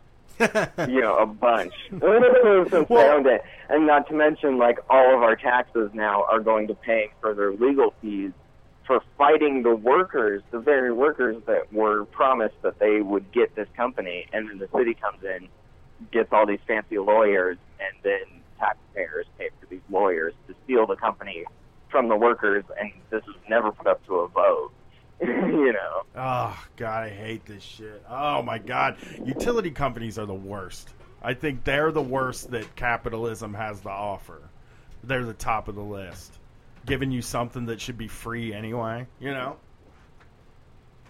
Totally, and it's it's yeah. It just for me, it just like blows my mind that it, it's just amazing how well they pretend to be for the people when it's so not. And that's like such a common like political strategy nowadays is just to be like, oh yeah, we love the people. Like, oh yeah, the people are great, and just use that as as a smokescreen for just stealing more money from Yeah. the actual people that are working. Well, Logan, thank you for calling. Uh, now I'm Yeah. mad about Mi- Missoula Power Company, so now I'm all fired up about that. Yeah, yeah. Well, thanks for taking my call, guys. I uh, I'd I'd love to uh, give some calls in the future, updating you from the rural anarchist site in Montana. But keep Please it up, do. guys. Thank Yeah. you. Anytime, man. Have a have a good night. You ready to go to break, Brett Payne? Not yet. You gotta tell them what we're about to do because I have to switch this out. We're about to go to break right now. We're going to play a song by Tacocat, who is a a band that uh, I like. I listened to them this week. I found them. We're going to see them live on August 18th. We got a song by the Fleet Foxes and a Sheer Mag song. So enjoy the music.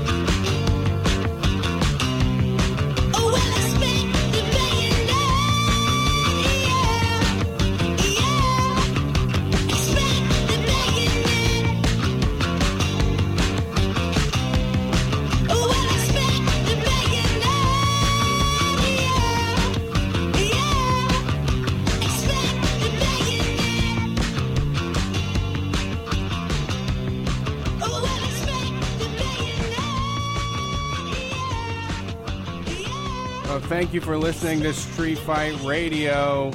Sunday night, time for a street fight. We're taking your calls.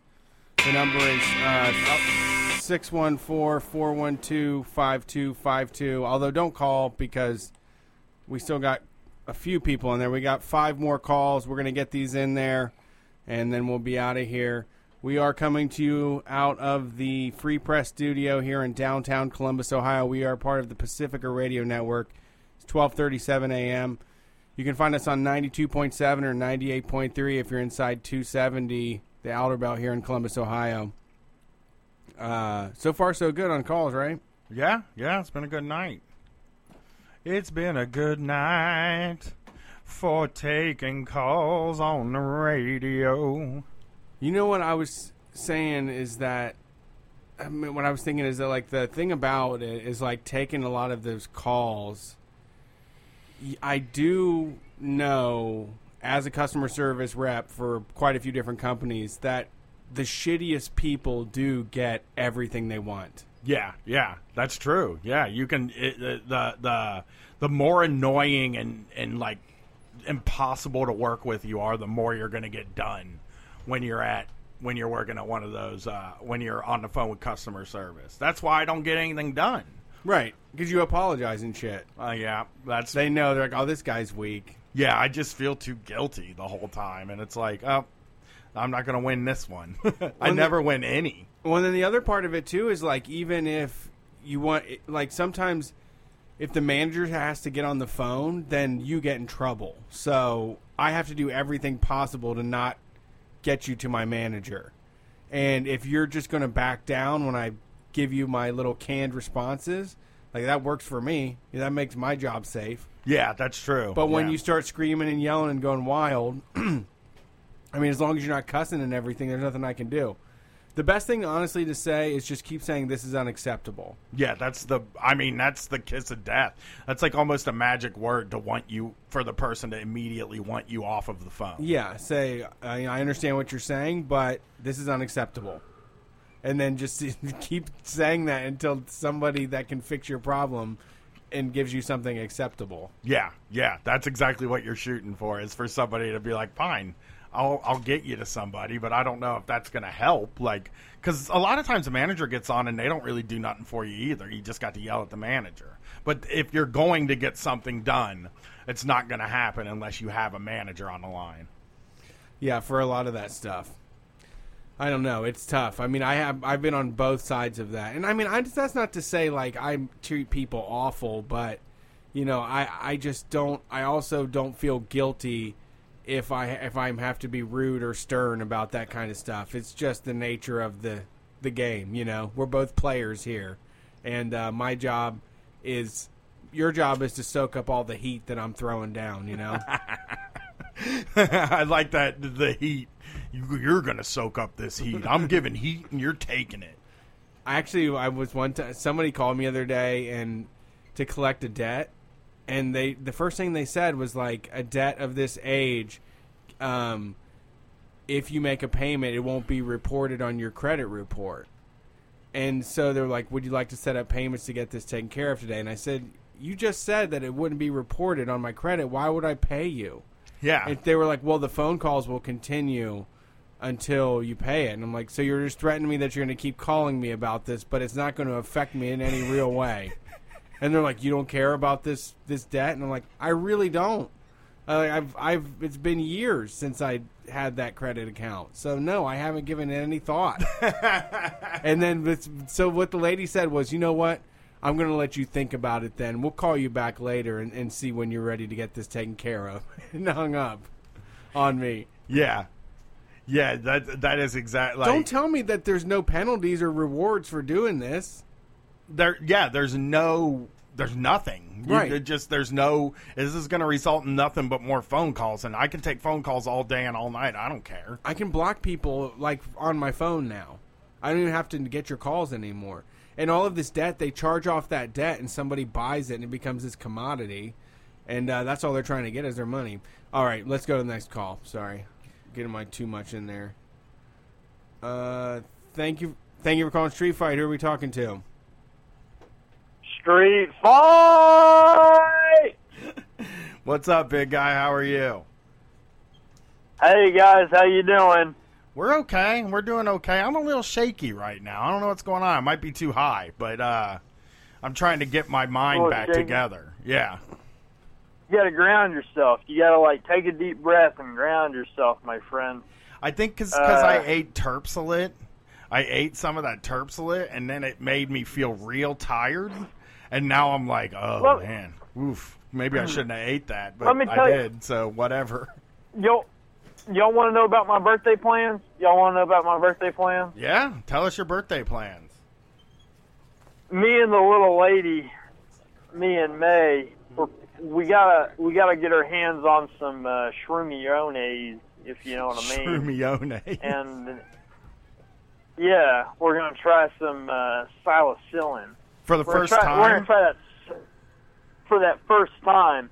Ooh. And uh, I've done some I've done some research and uh, Brian, I know that you've had sex tonight. Whoa, whoa! I did not. That's some. That's not true at all. Come on.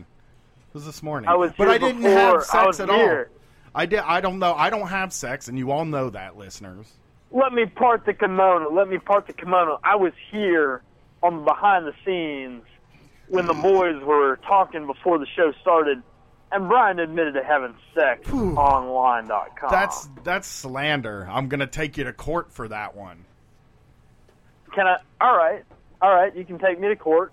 However, we're planning we're planning on having that good consensual body. That's not a shrooms thing. I don't think. Is that no, a shrooms no, thing, no, no. Brett? Oh, I googled it. I googled it. It's a shrooms thing. People get shroomed it. and have sex. I couldn't imagine even trying. Well, that's because I don't have sex though. Apparently, apparently it's really good. Apparently, it's like you will fall in love with whoever you're doing it with. It doesn't matter. It's like just a rule. Like you do it on shrooms, you're gonna fall in love with them. So I'm like ready for me and my woman to uh, settle down with the Oh, old this is your Silas jam. And. Uh, This is your promise ring. I might, I might engage her.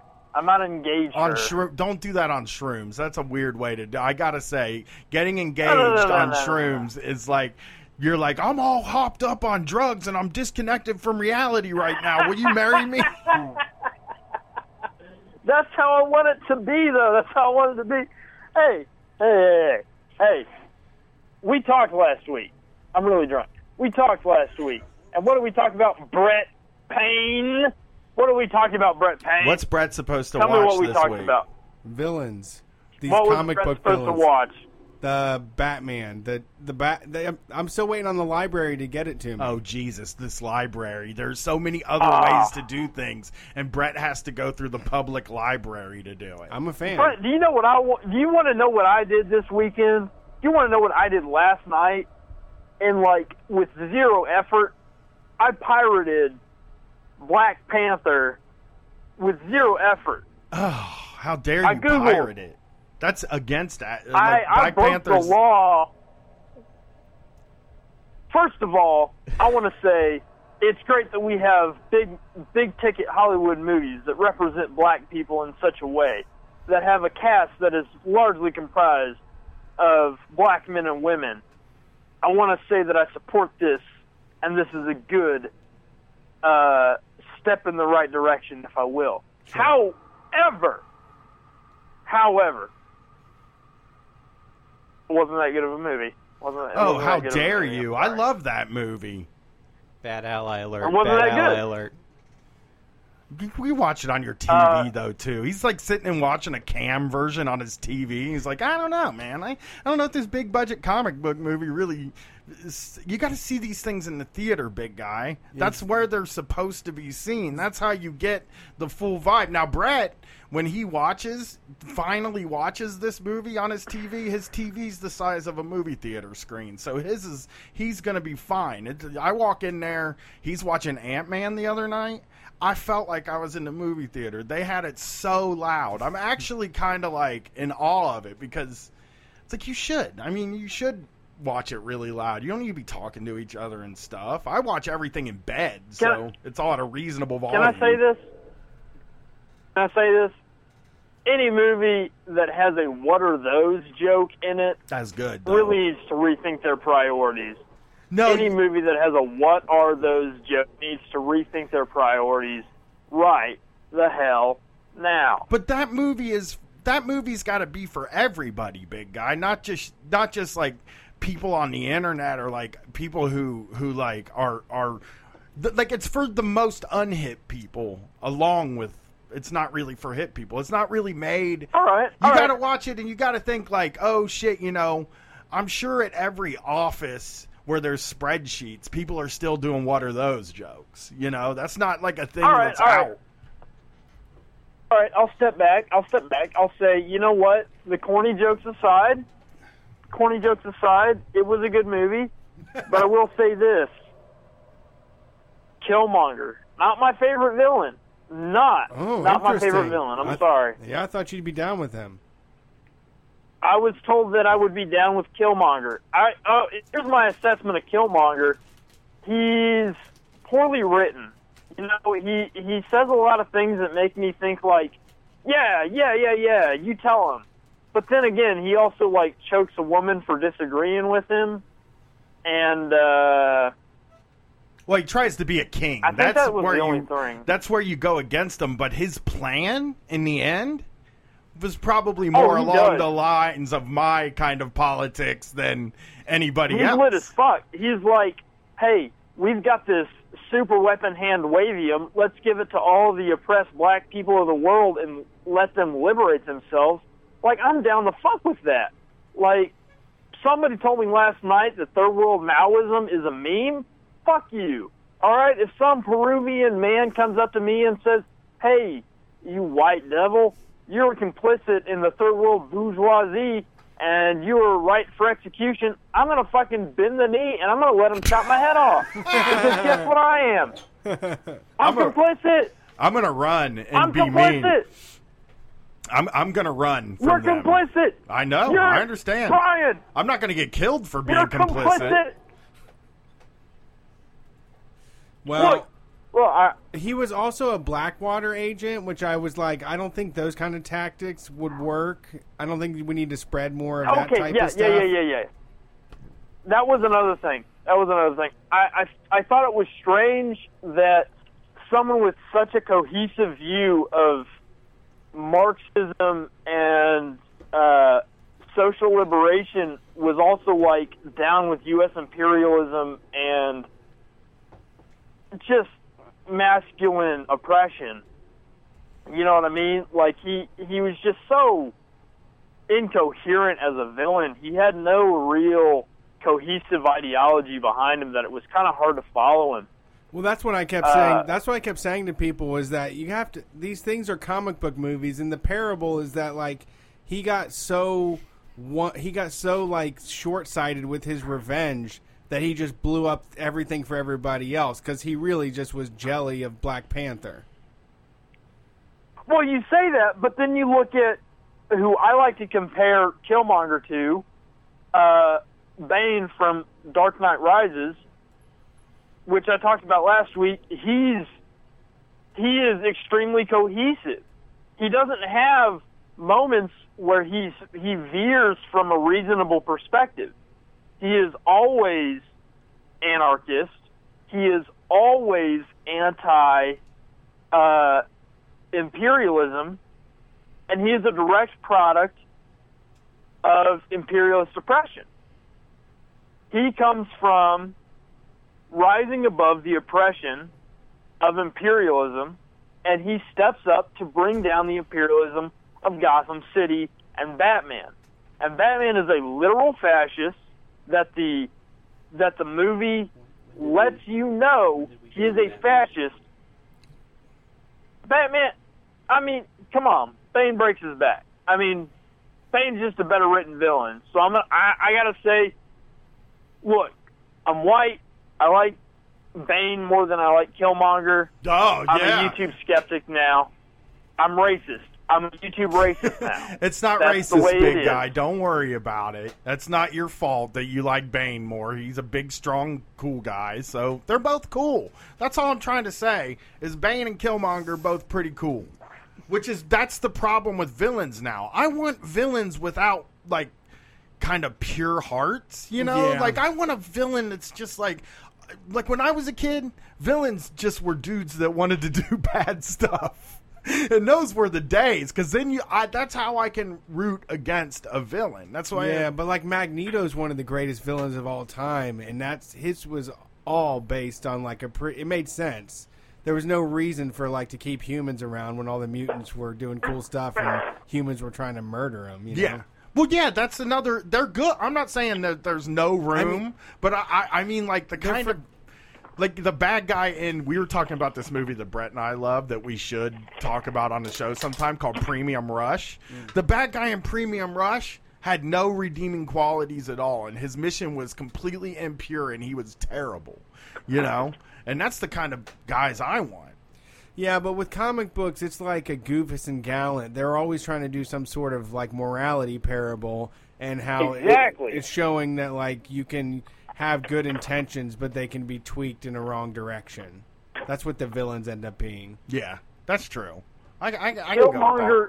Killmonger, Killmonger is Goofus, and T'Challa is Gallant. Yep. Well, Uh, T'Challa isn't series. that gallant either, though. He he works with the CIA, and he also he buys those unless he relocated all the peoples in those housing project buildings where he's building the Wakandan embassy in Oakland. That's probably going to be a problem for those people. But yeah, I mean, for real, T'Challa is a neoliberal shithead, Yeah, and he needs to like step the hell up and understand that he's complicit in the oppression of black men and women across the globe by not express by not by not extending the technological and military advancements of Wakanda to the oppressed black and white people of the world. And he's just and and all right, Zuri, Zuru, whatever. The guy who like officiates the fights, that guy is snitch. That guy is snitch I love up. that. And, like I'm not down with that. I love the fights too. Ah, he's not a snitch. Referees aren't snitches necessarily, right? No, no, no, no, Zuru. Okay, so like at the beginning of the movie, right? And Black Panther shows up to the to the hood, and he's like, "Yo, you've been to train, you've been to train Wakanda." And then he's like, "Zuru was my spy, and he told on you." Zuru's a snitch, and uh, Right. Killmonger kills him, and I don't feel I don't feel bad because uh, guess what? Snitches get stitches. Yeah, get snitches get killed. Snitches get the grave. Ditches. And uh, Snitches get ditches. Thank you, Brad. snitches get ditches. Hey, hang on. Is that 12? Uh, hey, don't hang up on me. I think I got some 12 rolling up on me. The police? I got. Tw- yeah, I think I got the police rolling up. We call them the No, five I'm O's. parked. Oh no. I got the. I'm parked, but the five. Hold on one second. Don't hang one up on time. me. Hold on one second. yeah, I want to hear this. Uh, yeah. I mean if we can get uh uh if we can get something like that, I'm in. he, I don't know. He may have heard what Uh, you were saying about Black Panther. and That might have caused some Yeah. sort of a ruckus in the neighborhood. Someone overheard you yelling about Black Panther. He's mad about the CIA. He's like, "Man, how can you diss the CIA?" You know? That's too bad. Hello, officer. Uh, does there seem to be a problem tonight? Oh my god. Hey, hello there, son. My Oh, name jeez, is he's doing a. Officer uh, Big guy. Jane- Let, let Jan us do Jones, Jim Jones. You're not gonna let me do a bit? God No, it. let us do the bits. all right, all right, all right. well, You're hey, not gonna let me do a bit. it's okay. hey, hey, hey. It's okay. It's good to try. I won't do a bit. I won't do a bit. I won't do a bit. But I will. I will tell you this. Um, if Lydia's listening, Lydia, I'm sorry. I didn't mean to hurt your feelings. I was trying to be sweet. All right. Well, Lydia, he apologized. So, Lydia out there, I'm sorry Big Guy made you feel bad, but he apologized. So please accept his apology. Big Guy, we're going to get through the rest of these calls, buddy. Thank you for watching a movie for us, though. I'll watch one back. I did. Brett will, Thank you. Brett will Thank come you, thank back. you, thank I you. promise. Thank you for calling, big guy. We always enjoy having you call. Brett Payne. Brett, you should write a getting pulled over by the police bit. You think so? No.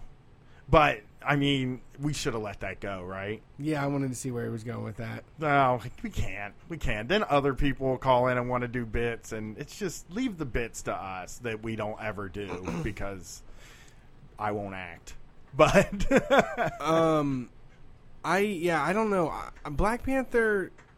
I'm kind of in a way. I'm more isolationist, where I just feel like we have our tribes. They're kind of in unity. Fuck everybody else. Like I am kind of down with what Black Panther had going on. Like fuck the world. I mean, yeah. I mean, All- our shit is is- working. We're all peaceful. Everything's going good here. You know. As soon as they start handing those weapons around, America's going to be up their ass. And America's going to get all the weapons Right. too. It's they're gonna. You can't have those uh, vibranium weapons. That's our stuff now. We got to take this. All right, let's see who's on the line. Thank you for calling Street Fighter. Who are we talking to? Uh, hey, it's Will from Houston, Texas. What's up, Will? How's it going down in Houston? Uh, it's going all right, going all right. Just uh, just wanted to call and say hey and let you guys what we're know what we're uh, up to down here in Houston, DSA. What's the Houston DSA up to? Uh, right now we are trying to get a city ordinance passed uh, mandating paid sick leave for all private sector employees, like they did in February in Austin. You so private Uh, sector? pretty- like you're you're saying Yeah, all? the city of yes, yes, the city of Austin now requires uh, well, starting October of 2018, will require all businesses to uh, give accrued time off uh, up to 64 hours, uh, and then uh, businesses under 15 employees are required to give up to 48 hours.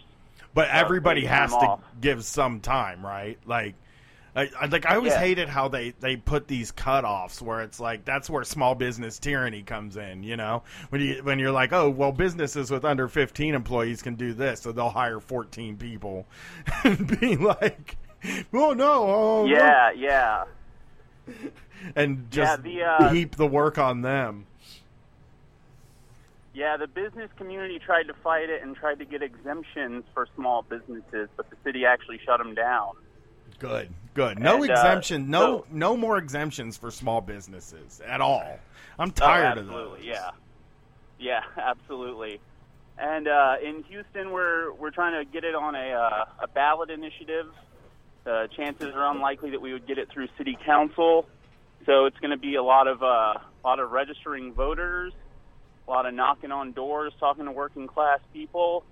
But you know, we've got a lot of uh, a lot of immigrants here in Texas that need the time off. Uh, Texas has really, really restrictive abortion access laws, which uh, require like waiting periods and stuff like that. So, women traveling from rural counties and stuff into the major cities, you know, they're already taking time off to, you know, to get a procedure. Then they get there and they have to wait an extra day. It's it's a lot of bull. And so these uh, paid time off and and protected leave, you know, you can't be you can't be uh, punished for taking your time off either once it's legally protected like this. Yeah. And so it's a big win for workers. And of course, the state legislature is already talking about trying to uh, trying to tamp down on city regulations like this. And uh, of course, business groups have already filed filed suit to try to stop it. But but uh, we're we're ready for the fight. So yeah, I, I'd, I'd be curious at what's happening with the like. What is the? Yeah, I mean, there's always a bunch of scandalous stuff. Is this still in the early stages where they're not doing it, or what are some of the things that the businesses are trying to do to keep this from happening? Uh, yeah, mostly lawsuits. Because, uh, like I said, the, the law itself doesn't take effect until October of 2018. But, uh, but yeah, they're trying to get all sorts of injunctions and and uh, orders to, to stop the emplacement of the of the ordinance. Boy, they love to fight it in the courts within the government. That's what they love to fight. Like they a ballot initiative for these things always. I mean, you're gonna win. I would think. I haven't seen. I don't know. I, I guess I'm not like as up to it on like electoral politics, but I haven't seen a lot of those minimum wage things lose. I'm sure they have lost in like redder states that been able to convince people that their jobs will fire them if it happens or something like that. But like it would be, I, I think it would be pretty hard for a person who works for a living to vote down paid sick time. Oh, absolutely, yeah.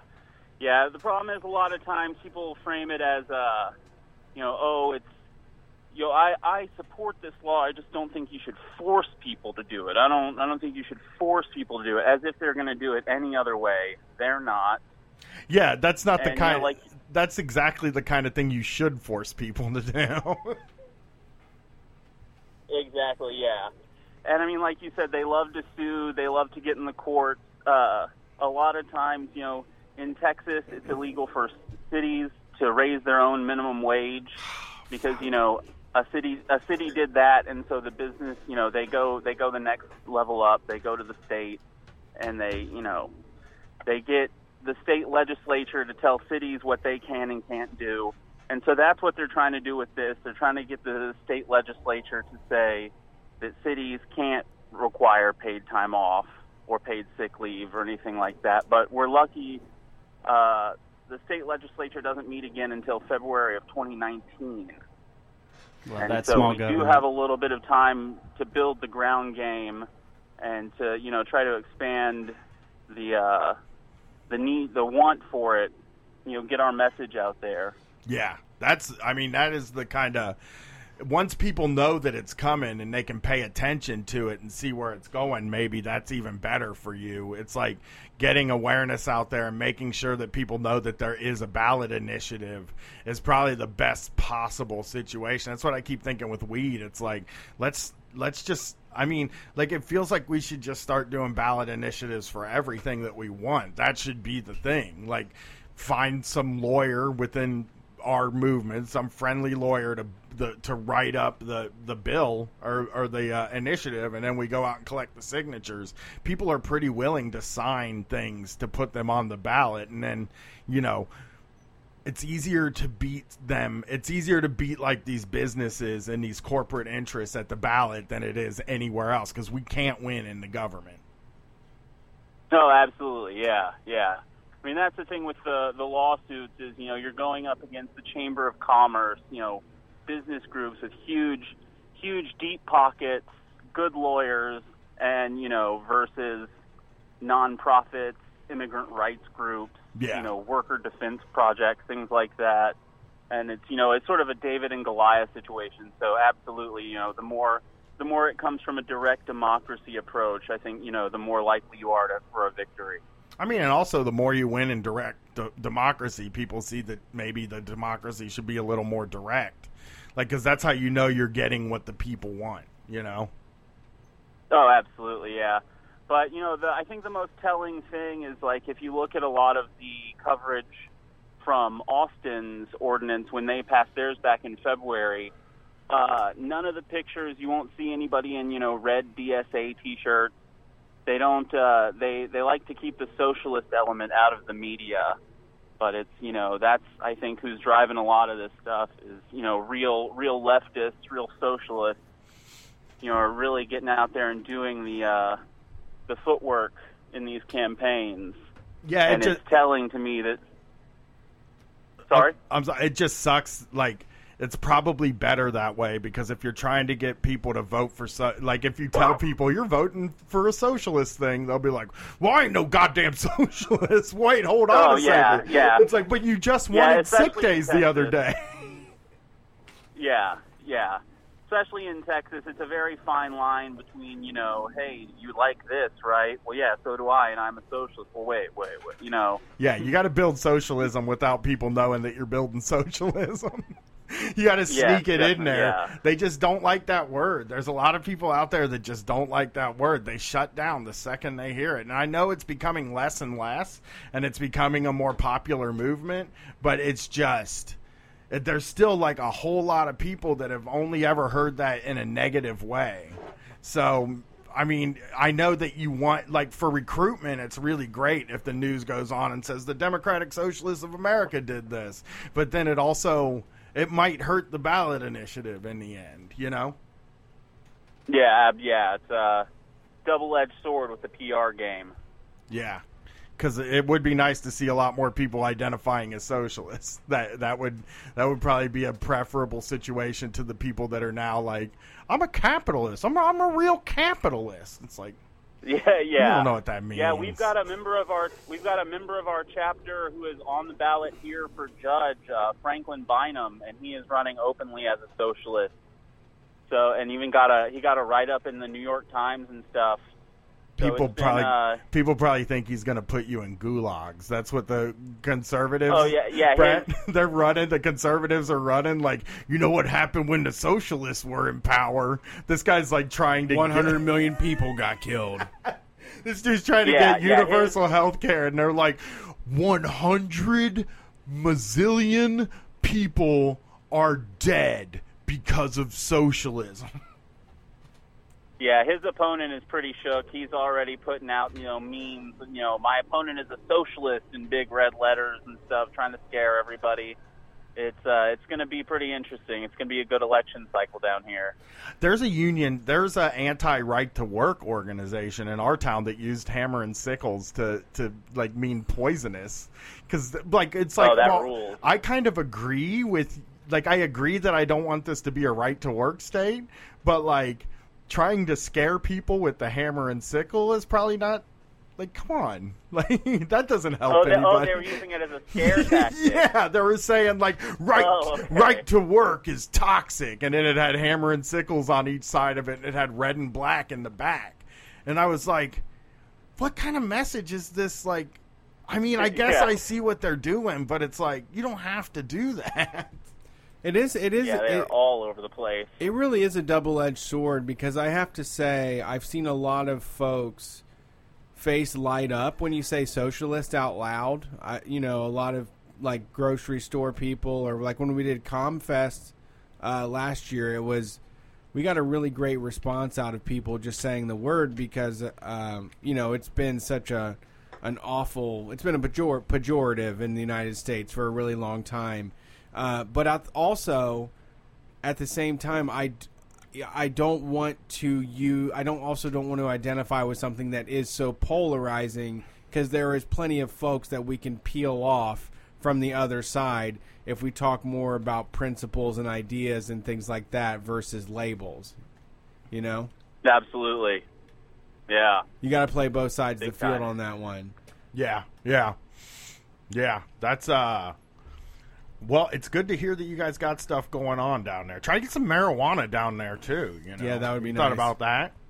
Oh yeah, yeah. I mean, we've got plenty. It's just illegal as hell. Uh, yeah, yeah. No, You're I mean, going for like decriminalization would be a big win, probably. yeah, Yeah, we've got a. They've got it set up where your first offense is uh, just a ticket here in Houston. Okay. But then apparently your second offense, even if it's just like a little roach, they're like, nope, that's possession.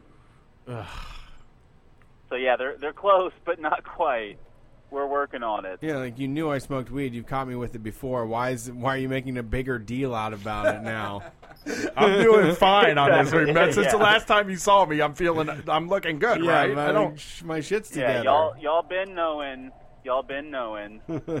yeah, it's Yeah. Well, all right, guys. Thanks for your time. Just wanted to call and say hi. Yeah, w- is there a website or a Twitter or a Tumblr? If people want more information. Uh, yeah, yeah. Uh, I personally, I'm at Peach Bus. It's P E A C H underscore B U S, and then uh, Houston DSA is, I believe, just DSA Houston.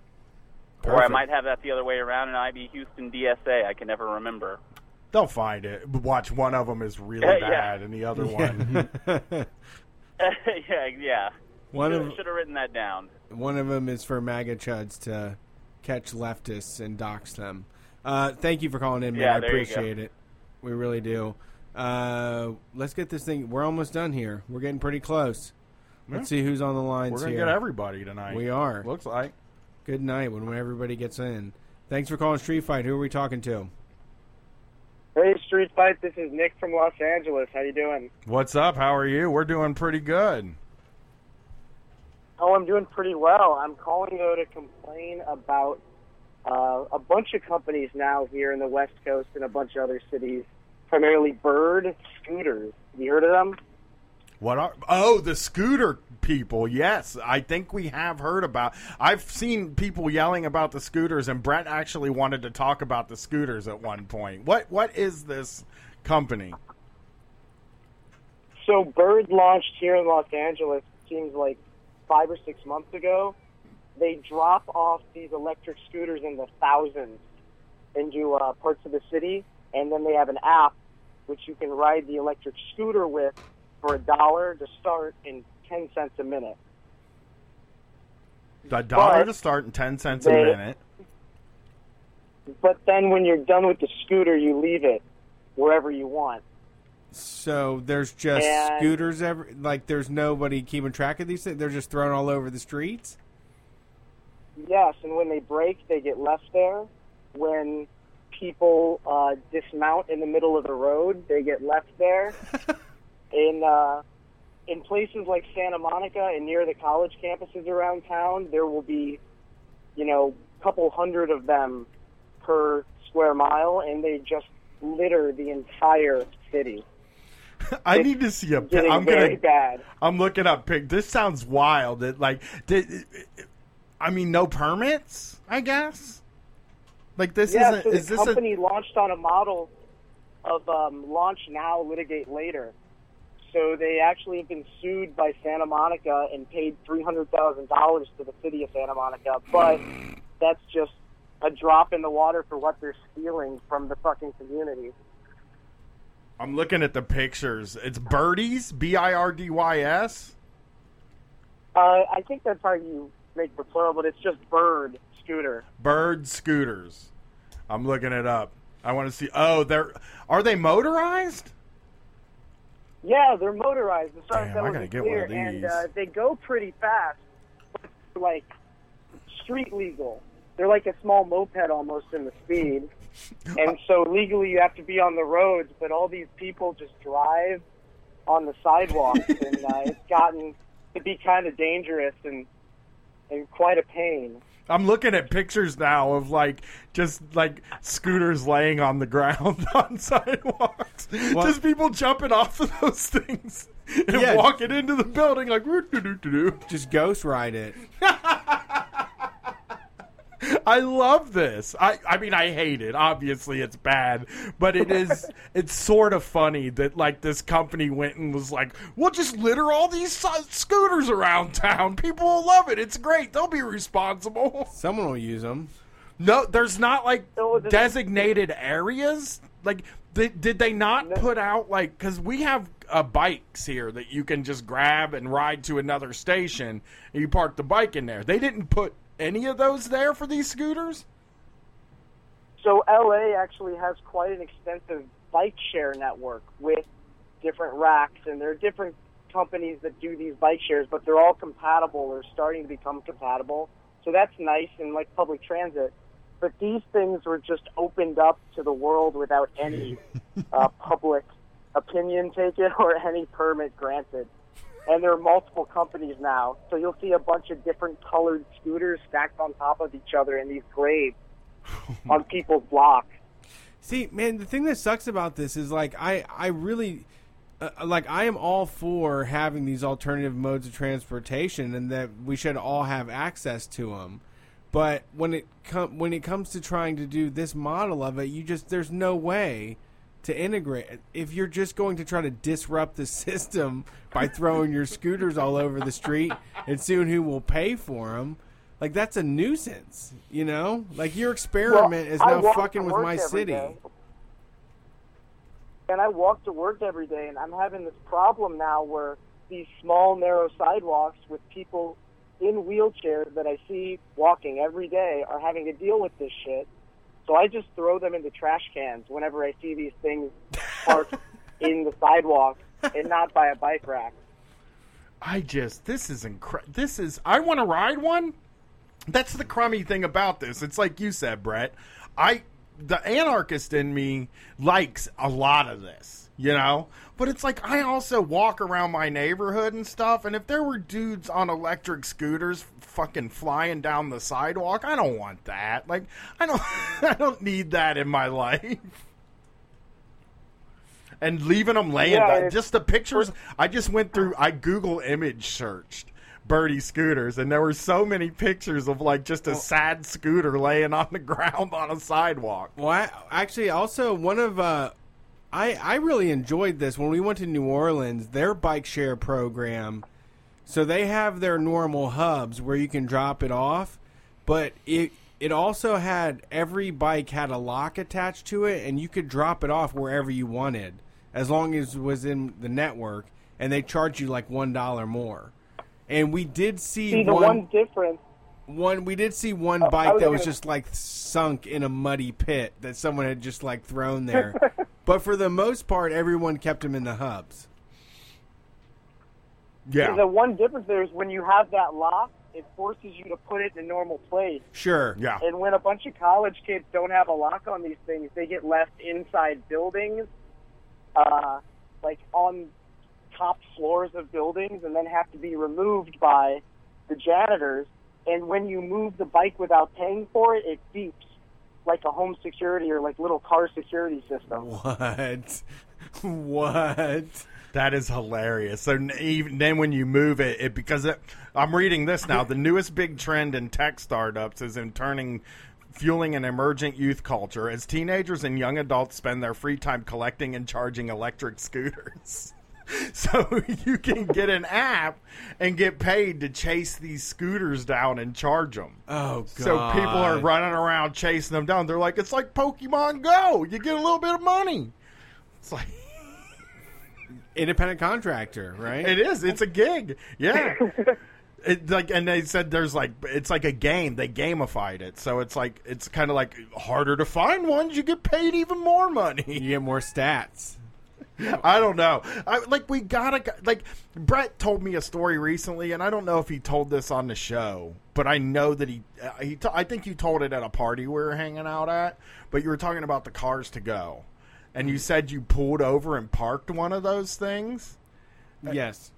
Uh, yeah, one time when I was, I like the car to go. I don't know if you have those out there, but it takes away all of that issue with like how much to pay the driver and whether they're getting taken care of. I mean, it's really just a car that you can use, and I, I mean, I use it pretty regularly. Like a zip car? Yeah, yeah, pretty Is close. like zip car? Yeah, Okay. same thing.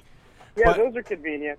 There was one time when I went and parked downtown. I, I pulled up to this meter and I sat there and I got out and there was a woman that was like emptying the trash can nearby. And I said to her, I was like, "Do you know if I can park here?" And she looked at me and she said, "You can park anywhere you want with that car. That thing has more rights than me and you do in this city." and those things can park any. You can park Yeah. those things anywhere. No, You can there's just- no penalties. Yeah, because they, ain't going to give you a ticket. They figure they can't, and they're not going to ticket the con- company because they're like, "Oh, we want the company in town. We want cars to go. We're so thrilled to have another tech startup in our city." Right. Because that's what a lot of these cities do now.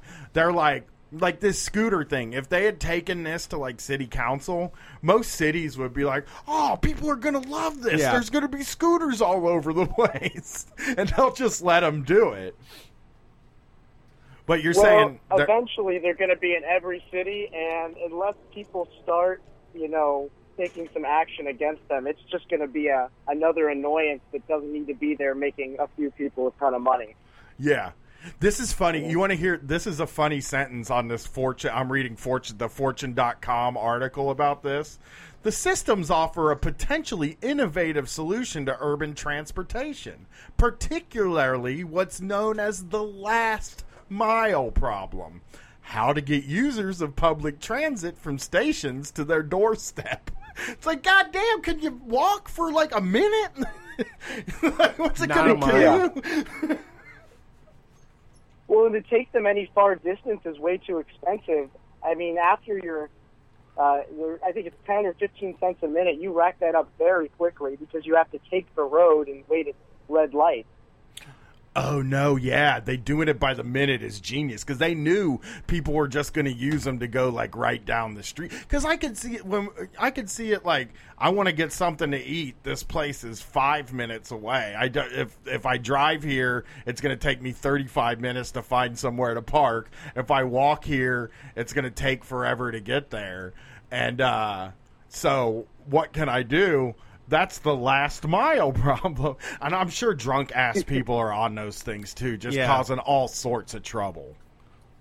Oh, they actually lock after 8 p.m. So if you are uh, trying to use one close to 8 p.m., you might be uh, locked out of your trip or just have dead weight that beeps at you. That's actually useless then for at 8 yeah, p.m. I would mean, rather drunks just get killed in the street instead of being driving well, okay. around. put a breathalyzer on the damn thing. They put them in people's trucks every time they get a DUI. I don't know, man. After eight o'clock, you want to be at, Yeah. like that's when people are out doing stuff. Time Like, to scoot, baby. scoot it and boot But it. half the time they don't even work. So the, I've tried to use them as much as I hate them, but all three times I actually got the app out and put my credit card in. The damn scooter wouldn't even start. Of course. The majority of these things are just litter, and they're really ugly and really weird shape, and they don't fit in the trash cans very nicely. So Right, and so basically, some some fucking Steve got a half billion dollars to start up some company is going to use this as his resume to get in some C-suite job. You know, like this isn't even going to matter. You know, in two two or three years from now, it probably will just not. e- No one will remember this happened. But this shit, all this waste and all of this time was and energy was put into this, some asshole's endeavor.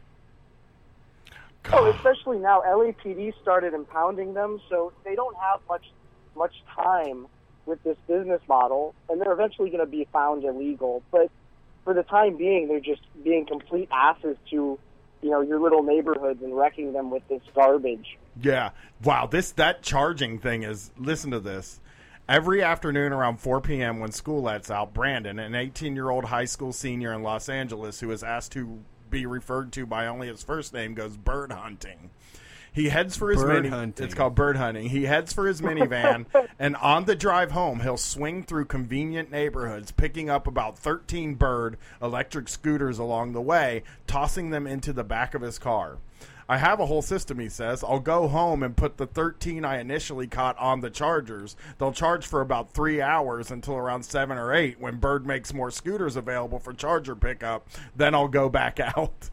So they're having people take these things and take them home and charge them at their house. And it's, this Oh, and then the app has nests where you drop the scooters off after you charge them, so you could have your own front yard be deemed a nest because a bunch of teenagers live by you, and then some other kid drops off the charged scooters at 8 a.m. I'm getting a nest at my house. I mean, like it seems it is like a good after school job. Bird hunting sounds like a good after school job. I mean, but it's crazy that they have all this like stuff in place and they didn't like consult anybody. Like nobody was consulted about this. The people that live there, they, it, they probably didn't even put billboards up that said "Bird is coming." It was probably just like one day everybody woke up and there were scooters laying all over the place. Sounds yeah, like they Christmas did come to out of nowhere. The nest, I mean, it's basically like your cart corral for bikes, though. That's like the nest, right? Yeah. The next Yeah, morning, he wakes up early, eats breakfast, and drops them off in groups of three at designated bird nests. So this guy's driving around all day with them Yeah. and charging them and all this stuff. There's no money in this at all. Probably just enough to get candy.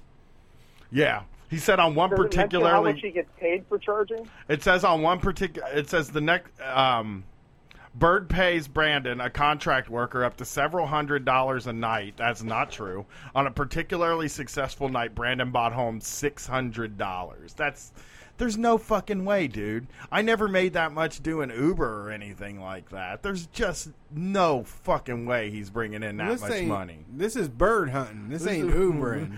I just don't see Bird handing out this kind of money. Although, I mean, they are a tech startup. They have all kinds of money to hang out.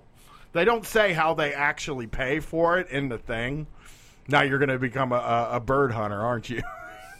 Yeah, Yeah, maybe. Or just cut all the brake lines and just release them back into the wild. Yeah, that's true. Figure out a way, a way to dismantle the beeping. I mean, look. Yeah, I'm gonna the the the the. I'm a real fun dude, and I like to do fun things. Part of me loves this, but the politics part of me hates it. Yeah, there's definitely a way to do this with more people control. You know, you make it a utility like you were saying earlier, and you can actually make this work. But the current model is just really out of hand. Yeah, yeah. It's this current model sounds wild, but I mean, I want to ride a scooter. I'm going to tell you, I, wa- I do want to ride one of the scooters now. I now that it's because I see people zipping around on those thing in my neighborhood, and I'm like, oh, I'd like to be zipping around on one of those. I want a motorized thing. Like I feel like every adult now, and maybe it's just a, a function of where I live, but like every adult now gets to have a car and a little motorized thing to zip around town. yeah. Like I saw I see people driving golf carts around my neighborhood. I see people zipping around on different scooters. That one wheel thing, there's just one wheel between your feet. It's like damn, uh motorized longboard. Yep. It's like Beast man, board. We have actually. Uh, we Oh, have an- those are cool. We have an electric bike. I'm I've actually I'm gonna go look at electric bikes because we just bought that minivan and the gas mileage makes me feel really bad inside. So now I have to find some way to offset that bad feelings. I've looked at electric bikes. I think I might go that route. I mean, but uh, you know it's better for the environment? A bike that's not electric. yeah, I do, but that's so hard to do all the time. I don't care. You know me. I you get an electric bike, I'm like, can I get a ride on that thing? so I've never ridden like a Vespa or anything like that. I would love to ride one of these electric things. I had a scooter. I liked having my scooter. Although it's just you feel so open and naked to the world with all those dumbass cars. Yeah, yeah. Especially here where everybody hates everything that's not a car. That's true. That, I mean, that's why they don't yeah, do at least the. there are bike lanes here. Yeah, there are bike There are lanes bike here. lanes here, so. but people don't give a shit about the bike lanes here, but they're here. Like the bike lane here is a lane that is like cut in half. So even if like you if you drive on it, you're still halfway in the bike lane.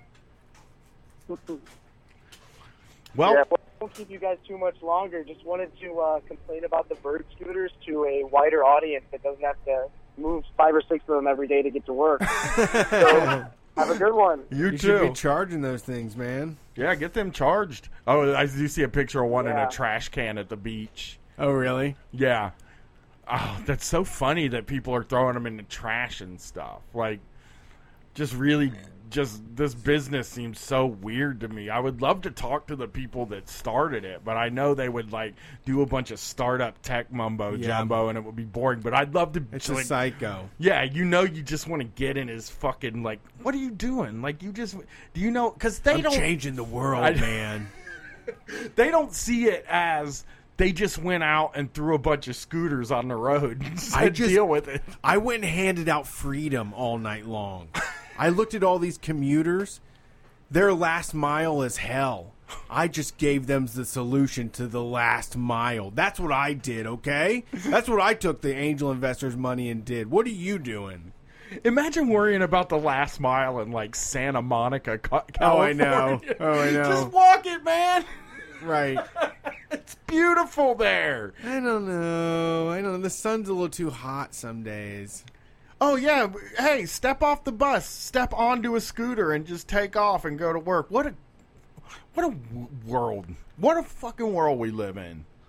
Nobody wants to walk. Uh, walking is free. You don't have to pay ten cents a minute for that mile home. Yeah, but walking some yeah, I don't know. I like walking, but it just doesn't work out for every in every time, you know? Yeah, yeah. Sometimes you need an electric scooter. Unfortunately, some will never turn their bounty in. They steal the scooters and chop shop them, piecing them out and selling the batteries for up to fifty dollars. Oh right, that's a good deal. The bird will chirp at you if you try to steal it, but they chirp so often that no one pays attention. no one would stop you or say anything. I can show you on the charger map which ones are stolen. The battery's always out. The battery's always at zero, and they were last seen like seven days ago. Keep stealing them and doing all that stuff. That's fun. Like Yeah. screw the company, you know. Yeah, for sure. All right, let's see who's The on the last mile, a problem that never needed solving. Thanks for calling Street Fight. Who are we talking to? Hey guys, it's Caleb. What's up, Caleb? How are you? I am pretty good tonight. I am just chilling out in the middle of hell of nowhere in Wyoming. Ooh. And I want to go there real bad, but I don't think I'm. I don't know. I don't know what the big city is there, but I, I do want to go there. yeah, the big city in Wyoming would be Cheyenne. Oh, I like the name. Yeah, and it's uh, it's it's on the same interstate that Denver and Fort Collins and that whole Eastern Front is on. But I am I so I did the raptor trapping stuff in Oregon, and then I Ah. lived in Iowa, and I did. I lived in this winter. I lived in Iowa, and I did some apartment painting stuff. Now I'm back in Wyoming, and I I tweeted a while ago about catching all these birds and giving them like street fight canon names and all that stuff. That was fun. Yeah, yeah, I saw some of them. That what what were some of the names you gave the birds? no, some of the ones that like the, the Facebook group and all that threw out were really good. Some of the names that some of the names I gave were like Dare Cop and, Little Leninist and that kind of stuff. So, but it's it's yeah. So I'm living out here in Wyoming catching birds, and the theme of the night independent contractor, and that's basically what I am. Nice. I'm an independent con.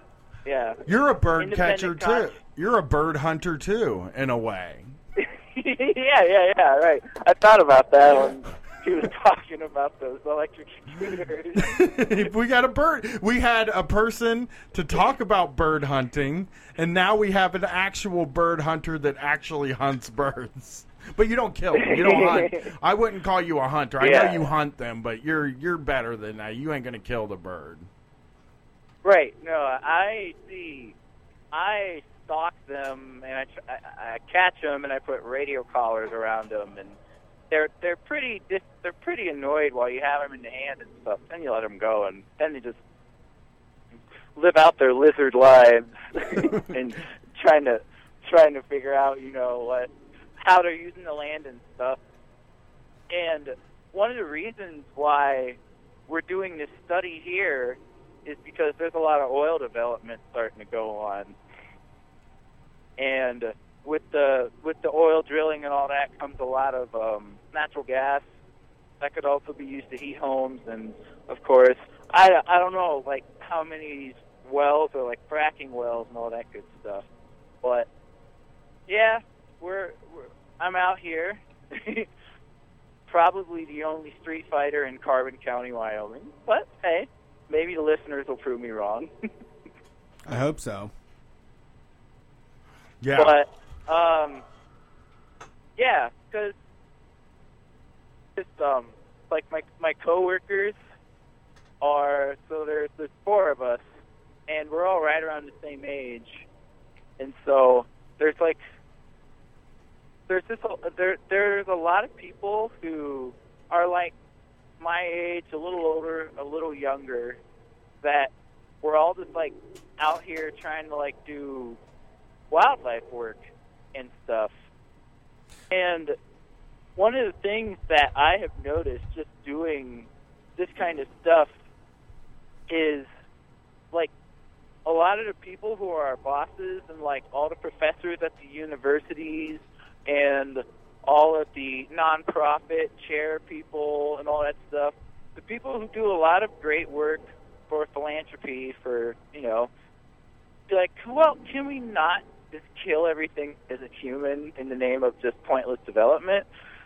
And so there's they they they're good at like doing their fundraising stuff and like getting their money, but it's uh, so I'm out here by myself just a lot, and so I've just been like pounding through like all this like Marx audiobooks and stuff.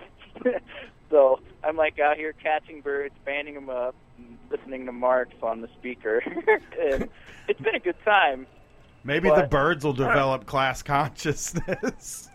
yeah, right. That'd be really funny. yeah.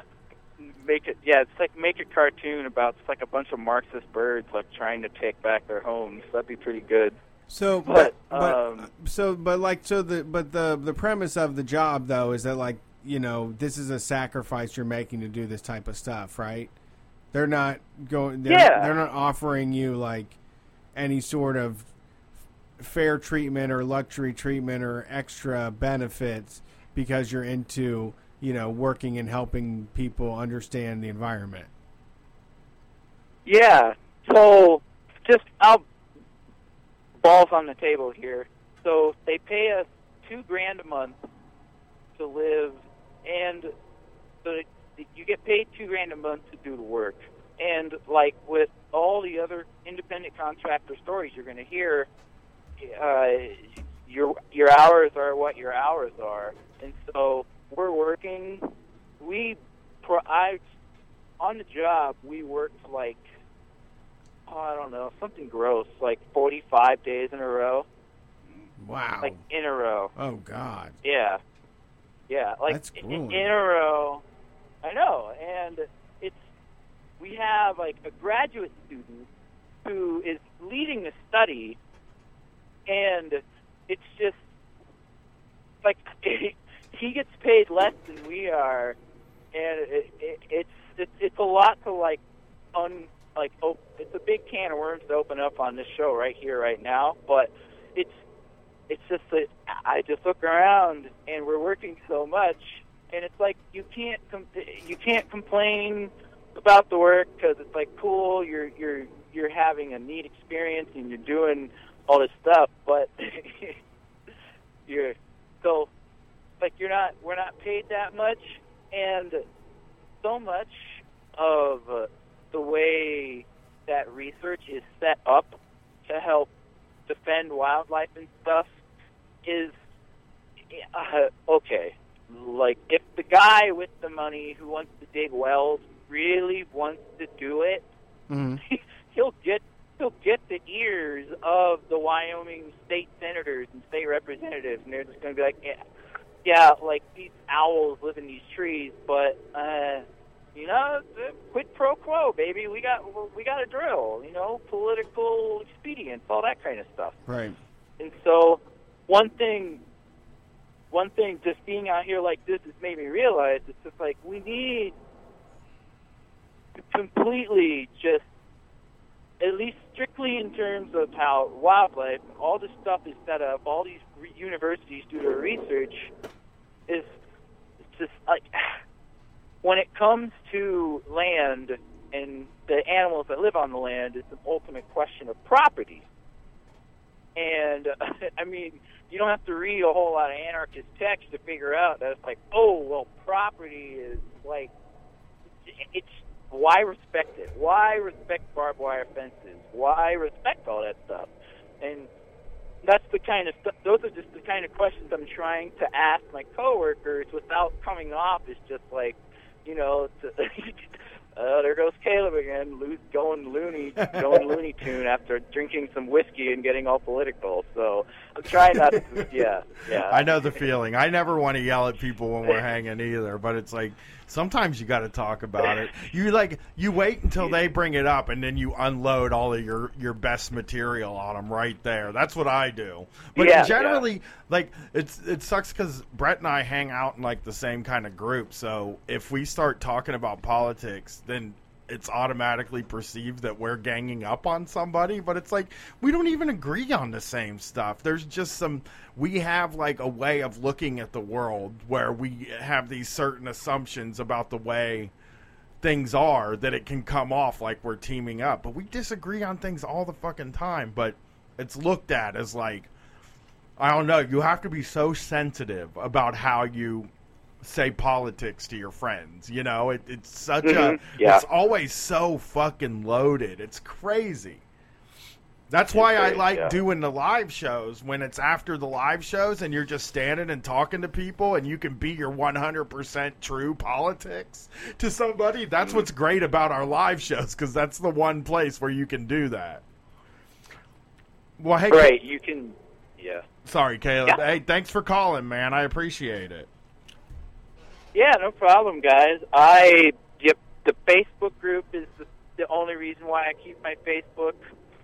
I yep, I, lo- I listen to all your stuff. I love the direction you guys are taking. So yeah, keep it up. Thank you. We appreciate it. Let's get this. Uh, let's get this last call in the air, Brett, and go home and get some nighty nights. Sorry, I just got distracted because you posted an amazing video of The bowling, video. fails. I know it was playing in front of me when somebody was talking, and I was like, "Damn, these bowling fails are so funny." I saw someone throw a fucking ball through the ceiling, and it like came out about 15 feet uh, down the down the way. There's also a few where they hit the TVs. It's like, how the fuck you doing that when you're balding? Like, Well, if it gets stuck on your thumb, if you use a ball that's too tight though, and it gets stuck on your thumb and just plops off. yeah, yeah, that's true. That's true. All right. Thank you for calling Street Fight. Who are we talking to? You're talking to shit pro? What's up, shit pro? How are you doing tonight? I'm, I'm doing good. Uh, I, I graduated from college today. Oh, how's it going? You made it through college. He asked me for a pep talk one time. He was having trouble in his last two week of college. I hope I gave you something decent. I, I, I was. You asked me at a time where I was in a real dumpy place, so I was kind of like, uh, I don't know how to give a pep talk when I feel like shit. No, no, it, it, it, helped, it helped me helped me uh, power, power through it. So yeah, So how does it feel to be done? doesn't doesn't feel that that climactic to be honest. I, I don't know. How, how did you feel? Uh, the first day was really great, and then the first like three weeks afterwards were also really great because it was like, holy shit, I don't have to do anything at all. Like nothing needs to get done. I'm not gonna like nothing needs to get done. I can just be who I am, and like I don't have any homework, I don't have any work to do, and I'm just doing nothing. But uh, after a while, you start to be like, well, I gotta find something to do. Yeah, I gotta I gotta start uh, resume building, cover letter writing, all that. Yeah, that that's kind of hard. Like the resume thing is one of the hardest things for me. I still like I've said this on the air before. I don't think I've ever had a good resume. I just don't know how to make them. Yeah, well, my my my my uh, my girlfriend, she's an expert resume maker, so she's gonna help me with all with all that stuff. Yeah, that's cool then. So what's next? What's next for shit bro? What's next? What's next? I'm gonna start applying for positions at labor unions. Um, Right on. you know, um, we're talking SEIU. Uh, we're talking Unite here.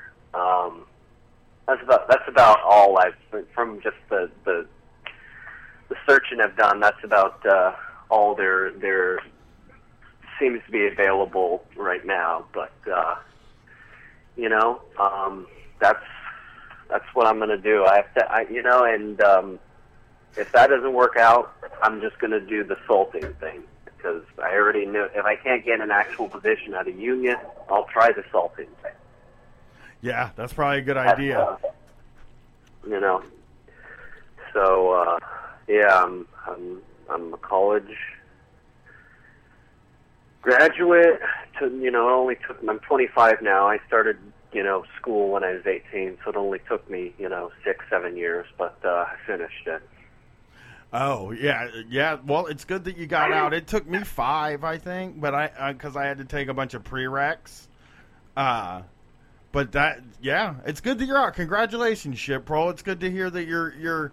I mean, keep us posted, obviously, with the job hunt or the salting. Don't tell us where you're gonna salt, but thank you for calling. Uh, all right, have a great night, boys.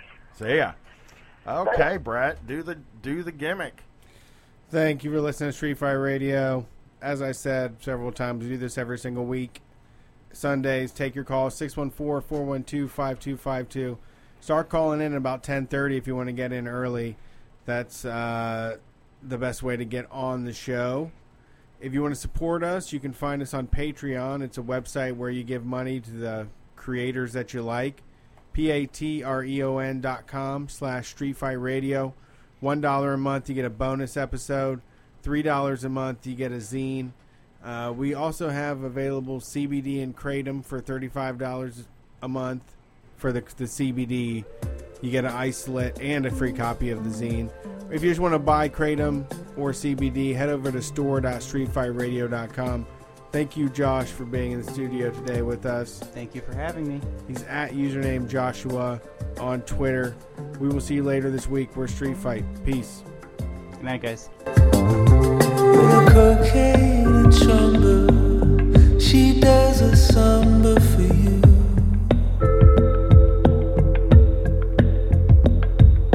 Just like marijuana,